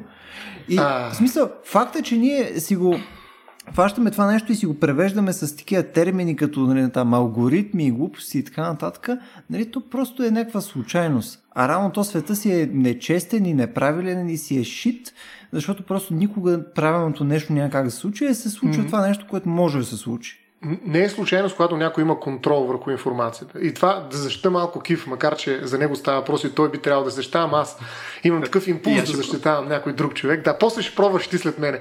Може би е доста по-успешно, но, но всъщност точно там е работа, че не е случайно. Нали, и затова връщаме се на стария разговор, който правихме с Кив за, за предиктването, за доколко може да по някакъв начин предскажа поведението ми. Ето вижте, много по-низко ниво вече юридическо, не толкова философско, как се дефинира профилиране. Защото в крайна сметка това, което правиш, ти нали, подреждайки някакви хора, профилираш ги и ги, ги слагаш в а, определени групи и след това ги разпределяш на тези, които ги търсят. Но профилирането означава всяка форма на автоматизирано обработване на лични данни, изразяващо се в използването на лични данни а. За оценяване на определени лични аспекти, свързани с физическото лице и по-конкретно за анализиране и забележете прогнозиране прогнозиране на аспекти, отнасящи се до изпълнението на професионалните задължения на това физическо лице, неговото економическо състояние, здраве и лични предпочитания. Значи прогнозирам личните предпочитания, интереси, надежност, поведение, местоположение или движение. Тоест, какво правя аз, когато профилирам? Прогнозирам. Тоест аз предвиждам. И то колкото по-добре профилирам, толкова по-добре прогнозирам. Тоест толкова по-сигурна е моята прогноза. Аз предвиждам за този човек какво ще му е поведение, дали ще е надежден, какви интереси има, къде ще се движи, какво ще му е економическо състояние и така нататък. И в този смисъл, когато аз имам тази информация и разполагам с тази власт, защото прогнозирането е сериозна власт върху бъдещето на един човек, аз не оставам нещата случат случайно. Кив няма се намери извинявай, Кив, ма, кивлата, а, която той съвсем случайно открива в а, някаква платформа. Кивлата на Кив е съвсем различно нещо в случая, защото тя е резултат от неговото профилиране. Те му е набутват, така да се каже, защото той а, е казал преди това без да знае несъзнателно какво точно ще приеме за, за своя кивла. Нали, така че а, за мен нали, точно тук случайността, за която Люба ти говориш, изчезва, а идва на нейно място власт. И то власт на той, който ти е привлякал вниманието и ти предлага, ето пак се връщам на старата теза, няма да я оставя, нали, който те изкушава с най-доброто, на което ти не можеш да откажеш, защото той преди това те е профилирал. И за това в GDPR и в тая разпоредба, която ви прочетах на член 52 от закона, казва, че е забранено не във всички случаи, защото това е невъзможно. Нали? Няма как да живеем в такъв идеален свят. Но тогава, когато става въпрос за вземане на решение и то е единствено основано на автоматизирано обработване и поражда неблагоприятни правни последици или съществено засяга субекта на личните данни, ние трябва да го забраним. Ако го допуснем, трябва задължително да вкараме човешки фактор, като има и специална процедура за оценка на въздействието на това решение, забележи. И тук са вкарани специални а, компоненти в тази оценка. Какво трябва да съдържа? Нали, дайде да не влизам в нея, но а, забележете, ти когато взимаш такова решение, базирано на профилиране, защо го прави това закона? Именно за да, за да, за да ограничи тая власт. Трябва да направиш опрена оценка, да предприемеш опрени действия, да вкараш един човек, който също да помисли, да вкараш в една дума някаква случайност. Защото в момента, в който вкараш един човек, това не е, че той ще вземе най-мъдрото решение за кив, а ти вкарваш непрозрачност. Той човек наистина може да направи нещо, което алгоритъма няма как да вкара в цялото уравнение. Добре, само да вметна нещо. В смисъл, а, ти в момента, в който кажеш, че има вече някакви критерии и някой човек трябва допълнително да вкараме между мен и между това нещо, което трябва да ми се случи или uh-huh. whatever избор, ти реално го правиш вече много по-малко случайно, отколкото в живия свят и в общия случай го правиш по-малко случайно, отколкото ако просто тъпи алгоритъм работи. Защото до голяма степен притеснението всеки коригирай ме ако греша, а, смисъл, в моят прочет, нали, но аз виждам, че притеснението е, че алгоритъм, каквото и да наричаме с думата алгоритъм към този момент, между другото, нали, каквото и да кажем, че е нещо, което ти показва, да кажем, Google или Tinder или whatever, а, просто може някой да е упражнил влияние над него. Равно то това е притеснението ни. Защото в другия случай, в който някой не е упражнил влияние върху този резултат, а е просто вследствие на нали, консолидиране на данни, показва някаква рандомизация на нещо или смисъл на база на някакви характеристики, които са намерени при нас, но не е вследствие на някой зловредно да е хванал и да е казал, ето сега няма да покажа а, нали, там черните вибратори, които Стоян Ставро иска да види, но ще му покажа розовите вибратори. Нали. И съответно, тогава, нали, тогава имаме проблем. Тогава вече имаме проблем. Но ако съответно не е влязло никой между Стоян Ставро и неговите нали, търсени черни вибратори, тогава сме окей, okay, защото нищо не е накърнено. И ако хванаме вследствие на легислация или там каквото и да е друго, да вкараме един човек, който да каже, ето аз пък знам, че Стоян Ставро иска зелени, нали, това вече е тъпо. Взеш мисля, тогава вече сме направили много не, по, не случайна а, селекция спрямо това, което бихме получили, ако просто бяхме оставили тъпи алгоритъм да се работи с Стоян Ставро две възражения давам думата на Кив. Първо, нали, в никакъв случай няма нещо такова като безпристрастен алгоритъм. Нали, той въвежда някакви критерии, някакви неща, на които той разчита, когато оценява някакво поведение. И според мен няма такова нещо като обективност, тогава, когато а, говорим за така наречената автоматично обработване, автоматична обработка. Това се случва на база на някакви критерии. Те се залагат. Значи, той има структура yeah. това нещо. Така че някой е направил тази структура. Няма такова нещо като алгоритъм, в който няма власт. Всеки алгоритъм съдържа някакви критерии, по които се дискриминират определени хора. Хубаво или лошо е това, е друг въпрос. Ние няма как да не дискриминираме, ако искаме да сложим някой на първо място, друг на десето място. Така че ние трябва да имаме някаква политика. Тоест създаването на алгоритъм е паракселанс власт. Това е едно. И второ, дори да имаше един такъв идеален алгоритъм, който нали, всъщност толкова автономен, че никой не въздейства върху него и то е нещо като абсолютно невидим, нали, няма нещо, което да променя моя избор, тогава този, който упражнява власт съм самия аз. Този, от който искам да се предпаза, съм аз самия. Тоест, а, това екстраполиране до крайната точка, в която имаме не Ставро, а Супер Ставро, нали, който е самия себе си в своята идентичност 10 пъти и проче не може да мръкне една, мръдне една крачка отстрани от себе си. Нали, тоест, аз не искам да съм до такава степен зависим от собствените си потребности, че да не мога да излеза извън тях. Тоест, аз искам да съм свободен, включително от самия себе си. Така че дори най-съвършеният алгоритъм да ми предложиш, който да ми каже на 100% ето това искаш без стояне, не разбрали, нали, ето това е, какво се мъчиш толкова, ето разбрали това, аз не искам такъв, защото това е огромна власт, която аз упражнявам върху самия себе си ако не е някой друг. Така че мен не ми е проблем, че някой друг влиза в моя живот през алгоритъма, нали, невидимо, така както наивно и невинно казваш ти за, за алгоритъма, че там няма всъщност никой. Напротив, там има страшно много власт, но дори и това да не беше вярно. И аз да бях този, който упражнява власт спрямо самия себе си, аз пак не искам такава власт да имам върху себе си. Аз искам да имам отворен край. Искам да съм непрозрачен за самия себе си. Искам да се изненадам. Искам да разбера какво бих направил, ако не знам какво искам. Нали, така че за мен е много важно да осигуря този прозорец. Той е малък на свободата. Разбира се, аз не искам се ожена за първата а, жена, която вида, нали, само и само да е случайно. Разбира се, че е хубаво да имам някаква информация да сравна. Това е било от край време така, между другото, по някакъв начин. Нали. И това може да се стесни. Но има една граница, в която трябва да се оставя прозорец, през който да скоча. И да се случва каквото ще. И затова, според мен, а, не са тези регулации, които казват, че вземането на решение, основано единствено на автоматизирано обработване, се забранява, или пък, ако, е, какво, ако се извърши, вижте какви права има субектът на данни. Има право да получи информация за обработването, да изрази свое мнение, да получи обяснение, нещо за което споменах вече, за решението, взето в резултат на това обработване и да обжалва решението. Тоест, аз мога да споря за собственото си бъдеще, за това, че някой друг е преценил какво бих искал аз да направя или какви резултати има. Това, разбира се, може да бъде докарано до абсурд, съгласен съм. GDPR е изключително а, така а, подходящ да докарате до абсурд нещо, което иначе има добри намерения. И аз осъзнавам, че това е така и напълно подкрепям Кив в неговия Не, GDPR е страхотен, аз съм фен. Така ли? Вярно? Да. да. Принципно GDPR за, за на личностно ниво и според мен е страхотен. Страхотен е. На, да, на... факта, че щатите го копират от Европа, малко да. са тия неща, че щатите копират от Европа, означава, че GDPR е едно от успехите на Европейския съюз. Но да. а, аз искам малко да се по предната тема имам доста коментари. Първо ти каза, че алгоритъма дискриминира се едно е немислимо човек да дискриминира. Само алгоритъма дискриминира. А, напротив, напротив, както хората дискриминират, така алгоритмите. Това е общо нещо за тях. Не ги правят да, но ти, но ти, в общини твоята риторика беше, че едва ли не искаме да има човек, защото алгоритъма дискриминира. И все едно човека магически Съгласен премахва съм. дискриминацията. И това беше, е а, не, а, абсолютно наобратно. Човека вкарва повече дискриминация от алгоритъм. Второ на второ. Точно така.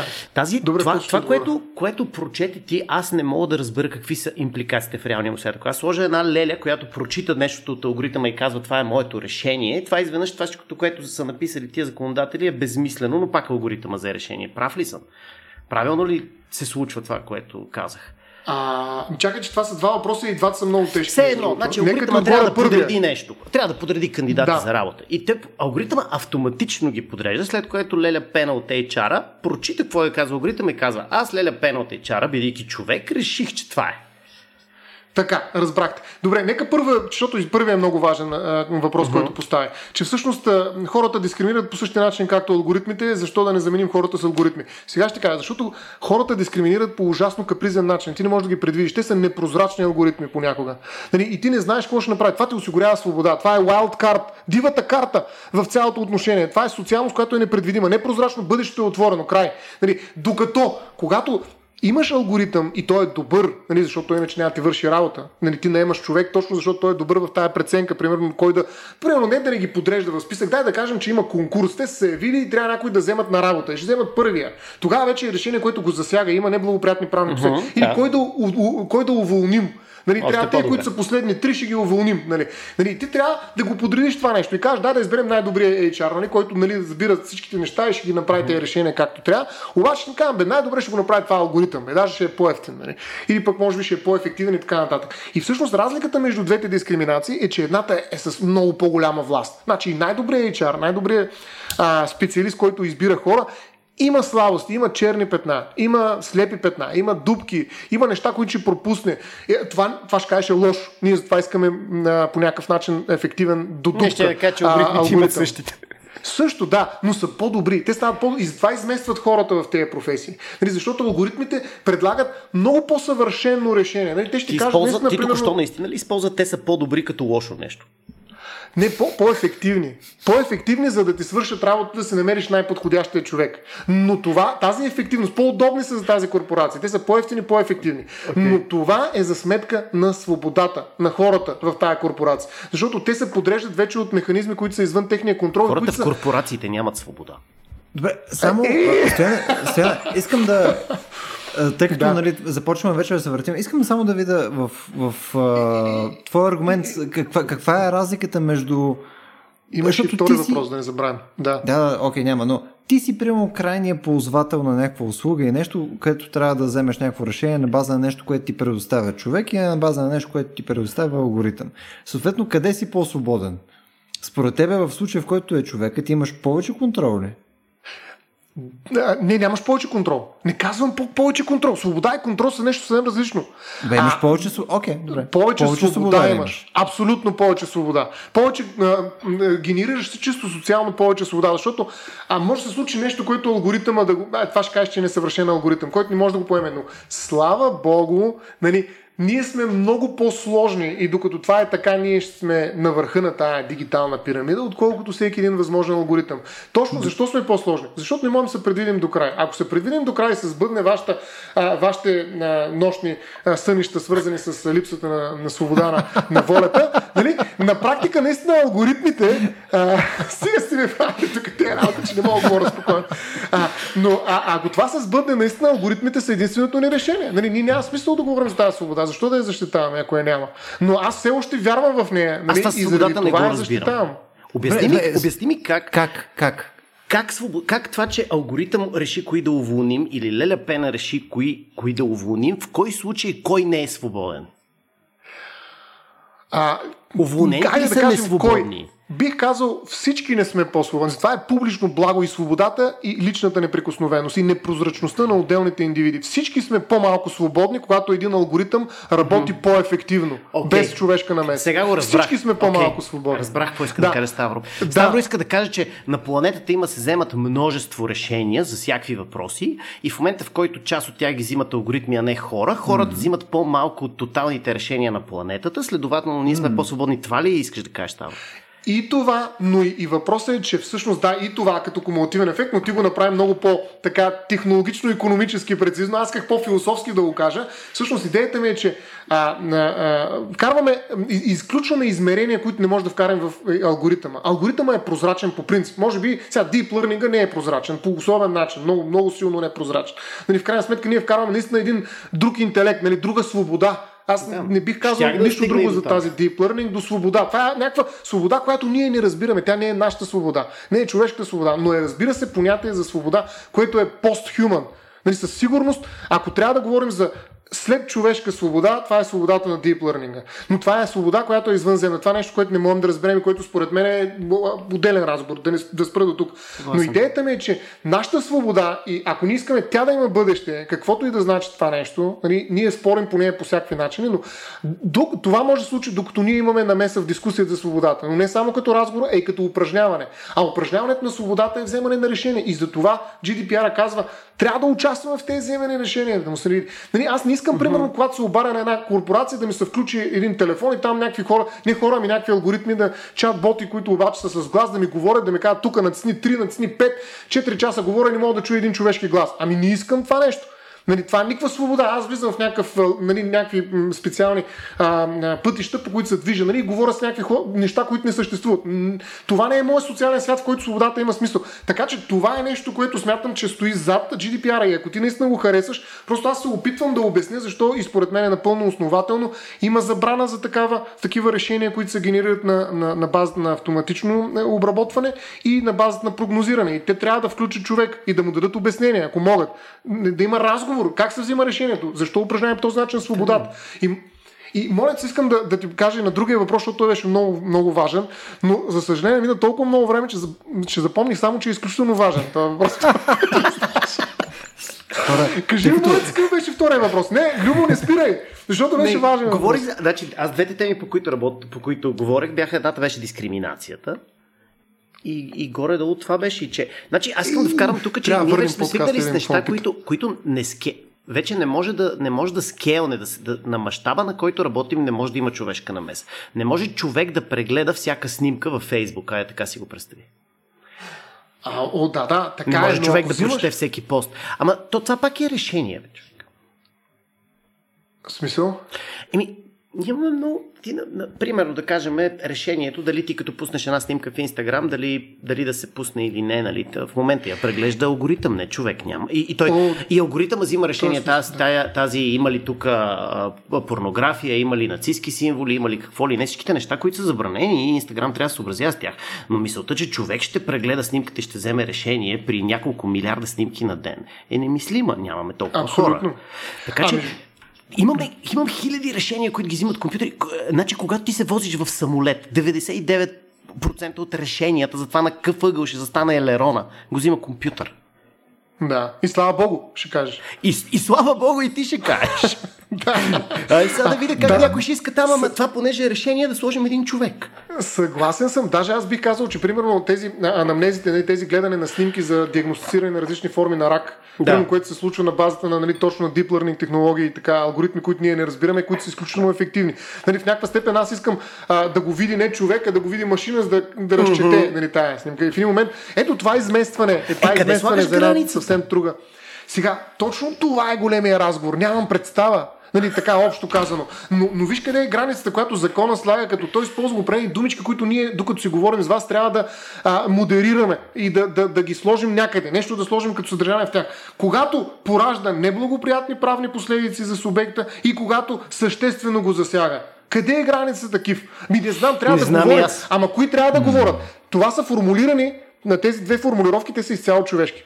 Моля, да проведем разговор, нали, да пустим един алгоритъм за това. Кога съществено го засяга този човек? Значи това е човешки разговор и това е човешка да. свобода. Аз това ти казвам, че има някои неща, за които трябва да говорим вокс нихили. Нали, не да създаваме алгоритми, а просто трябва да седнем и да говорим хора. Нали, съответно след да. това да обясняваме. Нали, аз се обяснявам тук на тебе, ти се обясняваш, Любо се опитва да вземе думата, но аз ще му я дам и сега. След малко, но ние говорим нали, по някакъв начин а, за човешки неща и, и създаваме един човешки свят. И това е нашата свобода. Добре, т.е. ти нямаш реално проблем с това един, да кажем, алгоритъм или каквото там наричаме това мистично нещо, което би взимало решение вместо тебе, стига тези решения, до които то стига да са вследствие на решение, което ти си взел, че то е окей okay да взима тези решения. да. Виж, това е една, една битка за изчезващите хора, човек. Ние сме uh-huh. а, в тези решения, ако ние искаме да продължаваме да говорим тук, или просто да, нали, да не изключат и да си пуснат някакви алгоритми хората и да разберат нещо, и даже не хората.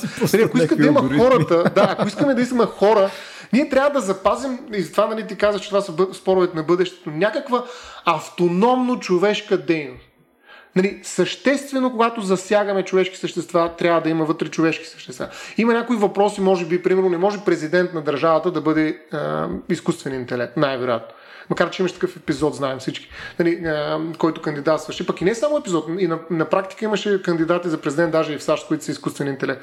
Но а, просто това е битка за нашия свят, защото ние създаваме толкова мощни инструменти, които толкова добре наистина отнемат нашата свобода и все повече решения, които ние преди сме правили, грешни или правилни е друг въпрос, нали? но, но аз, как да кажа, се лишавам от възможността да сгреша, от възможността а, да ми набие канчето реалността.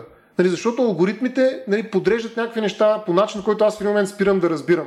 И това вече не е моят свят. И това, което ние правим е нали, всъщност да разговаряме как бихме оцеляли в един свят, в който има изключително добри съвършени, айде да ги наречем, невидими алгоритми, които ни, а, ни, ни правят точно като хора в матрицата. Нали, в крайна сметка за това, а ти, което стояне, и ти каза. Аз доколкото разбирам от това, до което стигнахме преди малко, нямаш проблем с това. Смисъл, ти ако си, си на всички стъпки а, по пътя към ето това тъмно за тебе бъдеще, всъщност си дал съгласието, че един алгоритъм е окей okay да вземе това решение, защото ти си съгласен по начин, по който си съгласен, че елероните е добра идея някой да взима решението вместо тебе. И ти си казва ми, да, в крайна сметка бях против. Това обаче очевидно е по-добро решение да ми покажат, нали, алгоритъм да ми показва жените в Tinder. И да, добро решение е да ми покаже кредитния скор за банката и така нататък. И ти на всичките тия нива няма да ти да приеме, че не са ти спуснати с више, а ти си хванал и вследствие на цялостно решение си казал да, аз искам не да се възползвам от това нещо, но въпреки всичко това, вследствие на тези решения, които за тебе са благоприятни, стигаш до този момент, в който наистина нали, ти нямаш място, където ти да взимаш решение, ти пак не би бил доволен, въпреки че всичките останали а, по-малки точки, които формират крайния ти резултат, си бил доволен от тях, ти от крайния резултат не би бил доволен. Ами така точно тук е въпросът за изкушението. Ние трябва uh-huh. да спрем този процес, според мен, преди изкушенията да са станали наистина обективно, нев... субективно невъзможни за отказване. Нали, ако ние живеем в свят, в който алгоритмите са толкова добри, че всъщност ние изобщо не се замисляме с нашата свобода, нали, ние сме загубили тази битка. И, и той има решения, за които наистина аз бих съвсем сериозно преотстъпил нали, нали, на базата на някакви данни, макар че това е въпрос на вяра, разбира се, а, да бъдат тези решения взети от а, технологии, но аз искам да обсъдя, да продължавам да говоря за това, примерно както за диагноза на, uh-huh. на някаква снимка. Нали, съгласен съм или пък как да, бъде, как да се управлява един самолет. Нали, определени моменти, наистина, алгоритмите или пък по-скоро тези технологични решения са по-добри от хората. И аз искам нали, да ме оперира, да речем, в един момент робот Нали, искам да ме оперира, но, но има решения, по които пък аз не искам робот да взима тези решения. Примерно, mm-hmm. къде да учи дъщеря ми. Нали, примерно, Ама ти мислиш, или дали, тия... дали да има момче, жен, или момиче, или момче за, за uh-huh. син и дъщеря. Ма тия граници персонални ли са или ти искаш да са еднакви за цялото общество? А он не еднакви в никакъв случай. По-скоро искам да, да останат в сферата на, на, на човешкия разговор, на, на, на човешкото обсъждане, на, на, това, на, на едно сравнително равенство, в което няма някой, който да може да наложи А, едно решение, осъществявайки някаква асиметрична власт върху информацията и Б, да няма някакви така мутирали, еманципирали се алгоритми, които невидимо предопределят нашите решения уж в нашия свободен човешки свят, защото тогава наистина ще живеем в матрицата. Нали, въпросът да. е да спрем някъде, да, да успеем да извоюваме нашата автономност, да я запазим. Нали се сещате, има, има а, едно такова, един мем, или как се нарича, където има два знака, един, който е за направо, един, който е за надясно и, и колата такова Да, рязко завива за надясно. Да.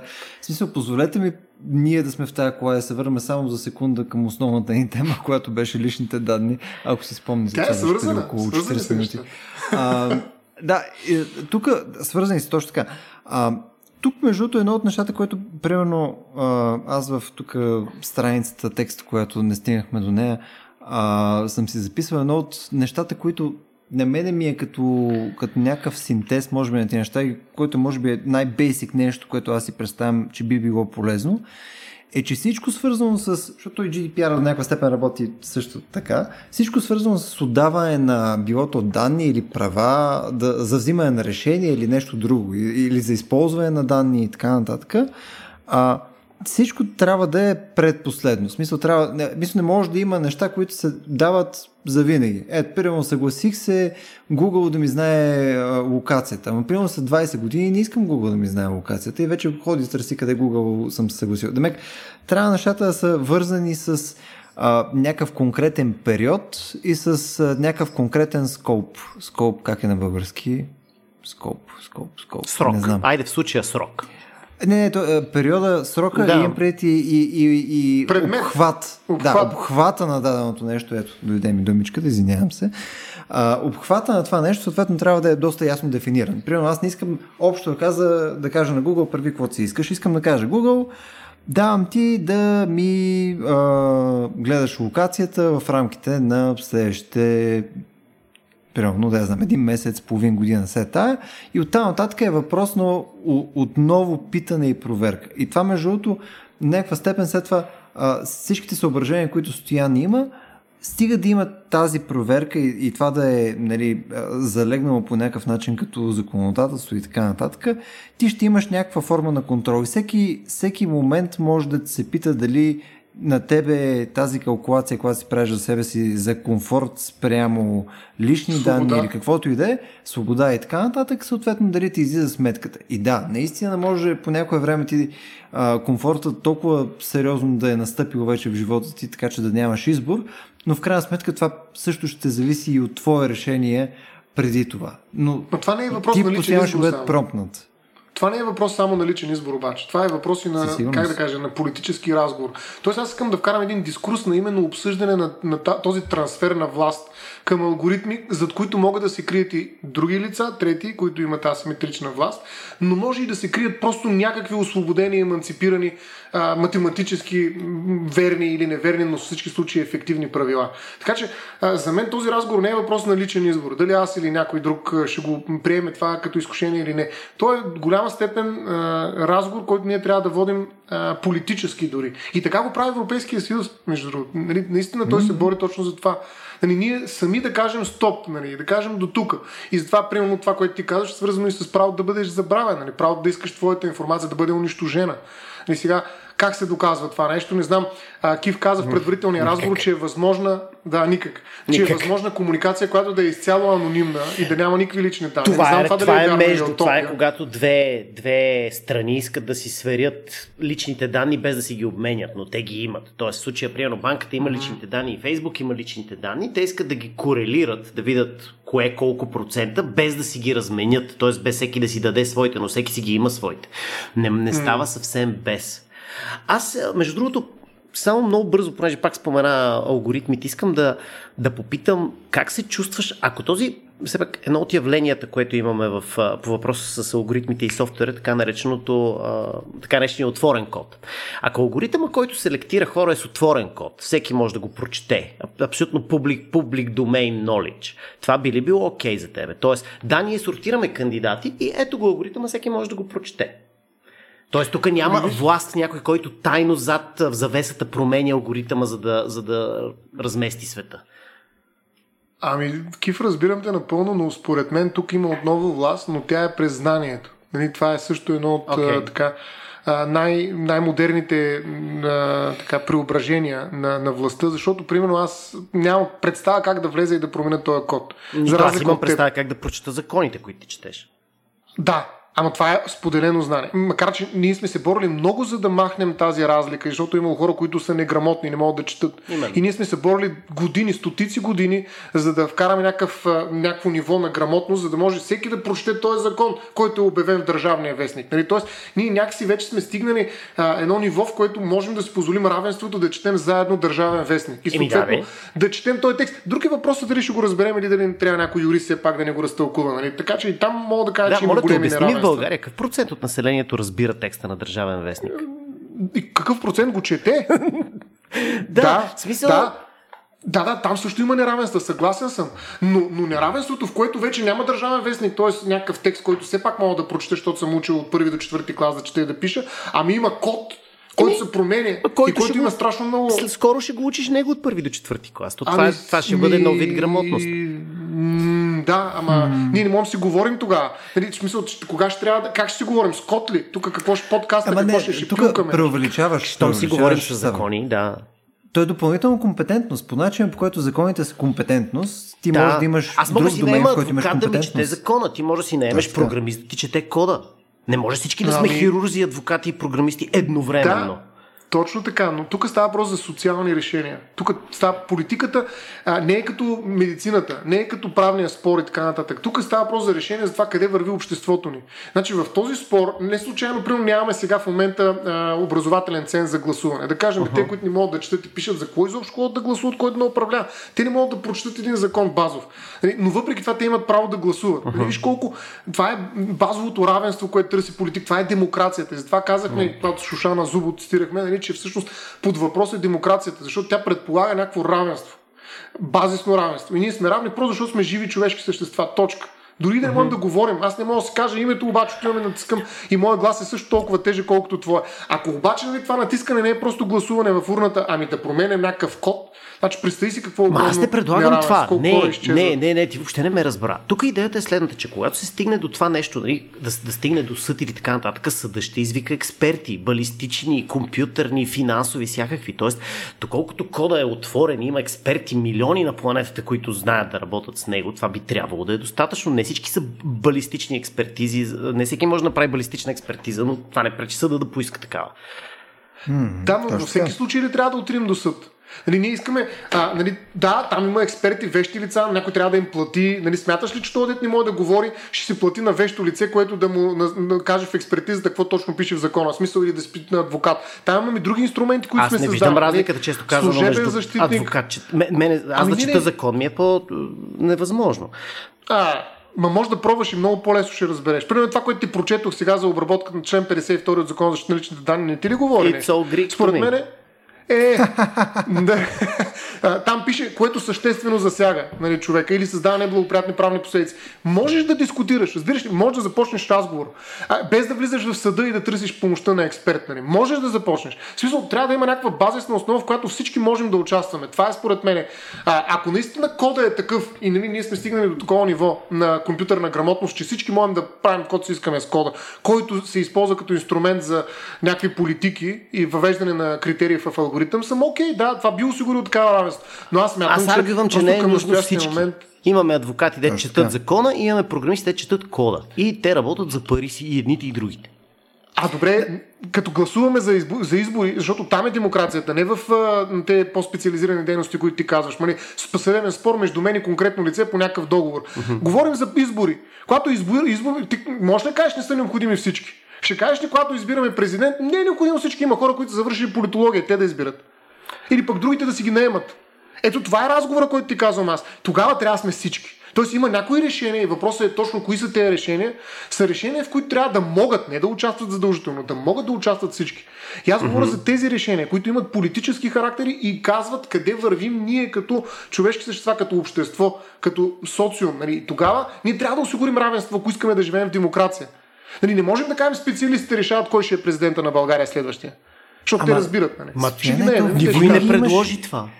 Ти винаги, ви- винаги имаш е, някаква форма на такова. Винаги имаш някакво диспарити нали, между възможностите на хората. В мисъл, включая в демокрацията, то, то, това не е даже част Така от е. проблема в момента. Зависи не, смисъл, колко е голямо. Колко пъти Да, ти- някакви адвокати решават кой колко компенсация ще реши, получи за нещо. И повече хора да. не могат да прочитат закона. Ама, Ама пак ти казваш други въпроси. Те не са. Казвам ти, въпросът е кой да бъде президент. Може ли това да се реши на базата на алгоритъм от специалисти, които отправят отворен код платформа, не, обаче, не която казва кой ще е президент? Ами аз това обсъждам. Аз тези, тези въпроси казвам, че не трябва да ги. Аз за тези въпроси. Не, ти говоря... говореше за LinkedIn да подрежда кандидати за работа за частна компания. Добре, ще беше преди около час в интерес на истината, но да. Момчета, не знам дали забелязате, ама в рамките на почти 2 часа подредихме каквото можехме да подредиме и нещата отиваха вече към... Да, някаква, някаква антиутопия си създавахме отново в шиги и закачки. А, не знам, смисъл, даже аз тук съм леко по-объркан за този епизод, отколкото започвайки го. Чудесно, чудесно, това е добро начало. Да. А... Краят е добро начало, как се не, в интерес на истината, в смисъл, този разговор отива в очевидната, в очевидната крайност. Не, в смисъл, ние отиваме на, на база на тези данни, в крайна сметка какво получаваме и какви решения могат да бъдат взимани. И то нещата започват да стават супер сиви там. И, и, и факта, че ние не можем да стигнем до някакво общо заключение в момента или, или да стигнем поне до някакво съгласие, че нещата са а, по-сложни, отколкото си представяме, това е нормално, защото то деца вика нацяло не сме стигнали до това нещо, така че няма изнъж да открием топлата вода и сега да предложим резултата от този подкаст е така на, на едно народно събрание и да, и да се приключи с това булщ. Все пак аз предлагам обаче да го, да го превършим към тук и ако искаме да хванем някоя от тези теми, вече да си я задълбаваме допълнително, защото нали, към това е часа нещата отиват да, към, към мистерия. А, да, да, смисъл, имате ли нещо само за, за, за финал да допълните, за да не, за да не прекършваме така клона? Кив, ти имаш ли нещо? По-скоро Ставро. Да. Добре. Не, виж, аз разбирам изцяло съображенията на, на Киф и някакси а, се опитам сега с няколко изречения да обобща и да приключа така тезата, която се опитвам да защита, е, че има решения, които са толкова важни, че трябва да осигуряват максимално широк достъп на всякакви хора в тях. На хора. Не на алгоритми, не на асиметрични властови фигури и прочие, на хора. Има определен кръг от такива решения. Нашия голям спор или нашия голям как, как, как, не проблема ми, задача, хайде така да кажа, е да разберем кои са тези неща и нали, за да воюваме за тях. Те да останат нали, в нашия домейн, на, на хората и на всички, възможно всички хора. Никога това няма как да стане утопия. Аз това не съм съгласен, че сме отишли до някаква крайност. Но има неща, за които трябва да осигурим максимално широк достъп. И това може да направим нали, като не разчитаме, за да го свържим все пак с нашата тема за личните данни, като не разчитаме на, на този добив на лични данни, който след това вкараме в едни такива дигитални изчислителни фабрики, които ни казват нали, какво е най-доброто решение, кое е най-ефективното решение. Тоест, да, това със сигурност в много места вече е по-ефективно от това да дадем на някой човек да реши същия въпрос. Да, след 10 на години или пък повече не мога да си го представя, ще са страшно по-ефективни от нас такива механизми. Но те ще генерират решения, които не навсякъде ще бъдат а, така полезни за нашата свобода, хайде така да кажа. И комфорта, който е свързан с изкушението също така, за което също си говорихме, е опасен враг на нашата свобода. Ако ние държим на свободата си, Нали, аз все още държа на нея, за разлика от вас, които са предали, че няма свобода на волята. Аз държа на нея и за това в някаква степен съм готов да се бия с тези алгоритми и да се извъвам някакво пространство, в което аз да съм непрозрачен. Аз лично, но и хората като цяло, като някаква общност, която управлява себе си. Това е самоопределене на личност на ниво, но и на ниво политическа активност на някакви общности от хора. Така че това е моята теза и тя не е крайна. Не, тя е въпрос на граници. Да разберем кои са тези решения, които няма да ги даваме на алгоритми. Нали, колкото изкушаващо да е това, колкото и удобно да е това. Да, ти искаш да го проблематизираш до някаква степен. Мисля, ами да, разбира се. С, не, с, това съм окей. С това съм окей. Въпросът е, че нали, за някои неща проблематизацията помага, за някои неща, в които взимаме вече решение, че сме окей да си даваме данните на Google Maps, за да може да стигнем до вкъщи, там проблематизацията да, е малко е излишна. Само да, контрол. Там, там трябва да има темпорален контрол. Не? Там трябва да, да, да приемем. Ама тук това все още ли е вярно? Това нещо 6 месеца по-късно още ли е вярно? 6 месеца пак. Ими, още ли е вярно? Правят? Какво правят с тези данни, как ги използват, на кой ги продават. Нали? Защото аз, примерно, мога представи си, аз това ще да ви дам такъв пример. А, нали, новия дигитален пролетариат, защото има и такива марксистски идеологии, които влизат в лич, през личните данни и казват, защо аз да не произвеждам и да не продавам. Та добавена стоеност, която а, се м, генерира от обработката на лични данни нали, и след това се продава един продукт на страшно висока цена, Нали, не знам колко точно струват нали, лични данни един човек, но така или иначе се продават, особено в клъстери, когато са обобщени, продават, нали, той има добавена стоеност. Но тази добавена стоеност разчита на моята активност в някаква степен. Даже аз мога да се плъгна, примерно, какво представляват клиничните изпитвания? Ами аз отивам и някой си експериментира определен лекарствен продукт върху мен, включително вакцина, както е модерно в момента. Той какво взима? Ми някакви данни. Те са лични. Как реагира моята, моето тяло, моята физика а, и съответно на базата на тези данни той прави някакви изводи и продължава в ресърча, който прави. Тоест, по същия начин аз мога да реша да си продам себе си, нали, Стоян Ставро, защото е таргетиран, виждам, че отговаря на определен профил, а да видим тези хора като Стоян Ставро, какво търсят. И аз цял ден днеска ми дават да, да, да, цъкам, дават ми това ли избираш ли това, това ли избираш това. Или ме остават просто да, да вървя в една система и да, да цъкам на различни места и да кликвам. А, тоест, аз мога да продам собствената си активност, собствената си лична информация и, и това да ми е работата. И без това всички професии на бъдещето ще се изпълняват от изкуствен интелект. А, то защо да не се превърна просто в генератор на информация?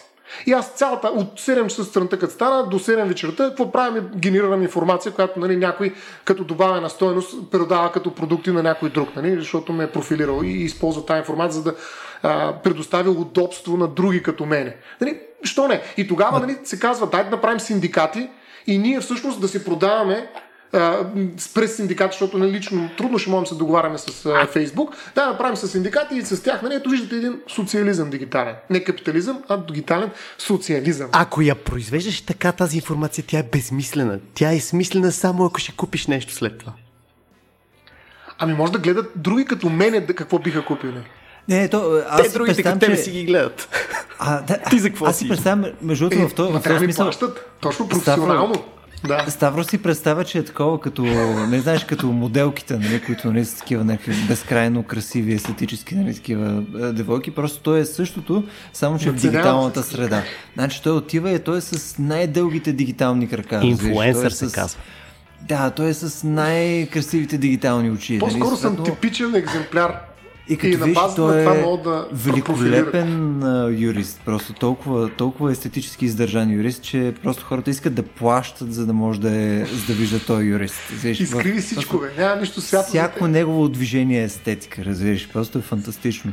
И аз предлагам да, да приключим просто с... Просто да спрем бутона, викаш. с Стоян Ставро е естетика. Мисля, че това е, това е логическия край просто на днескашния ни епизод. Почти го заковахме на 2 часа. А, надявам се наистина да, да, да, ви е харесало. Мисля, на нас, между другото, не знам, не е видимо, може би точно от а, аудиото, обаче ние сме тъй като на Zoom в момента и, и се пръскаме в момента, в който се гледаме и си правиме странни знаци и, и се караме един друг да, да ни стане смешно, докато някой говори сериозни неща. А, така че ние си прекарахме прекрасно, надявам се и на вас да ви е било окей. Okay. Ако мислите, че можем да подобрим по някакъв начин подкаста ни или, или имате а, коментари, неща, с които може а, да засегнем като теми или нещо подобно, давайте ги насам, било то във Facebook или в а, нашия Discord канал. Напомням, за влизане в Discord канала трябва да сте един от нашите а, Patreon спортери на patreon.com slash raciobg а, така че а, силно препоръчвам да ни връщате обратна връзка. Гарантираме, че ще я вземем предвид. Деца вика, харесваме да ни казват, че сме бастуни, които говориме прекалено дълго глупости, така че това винаги ще ни е от полза.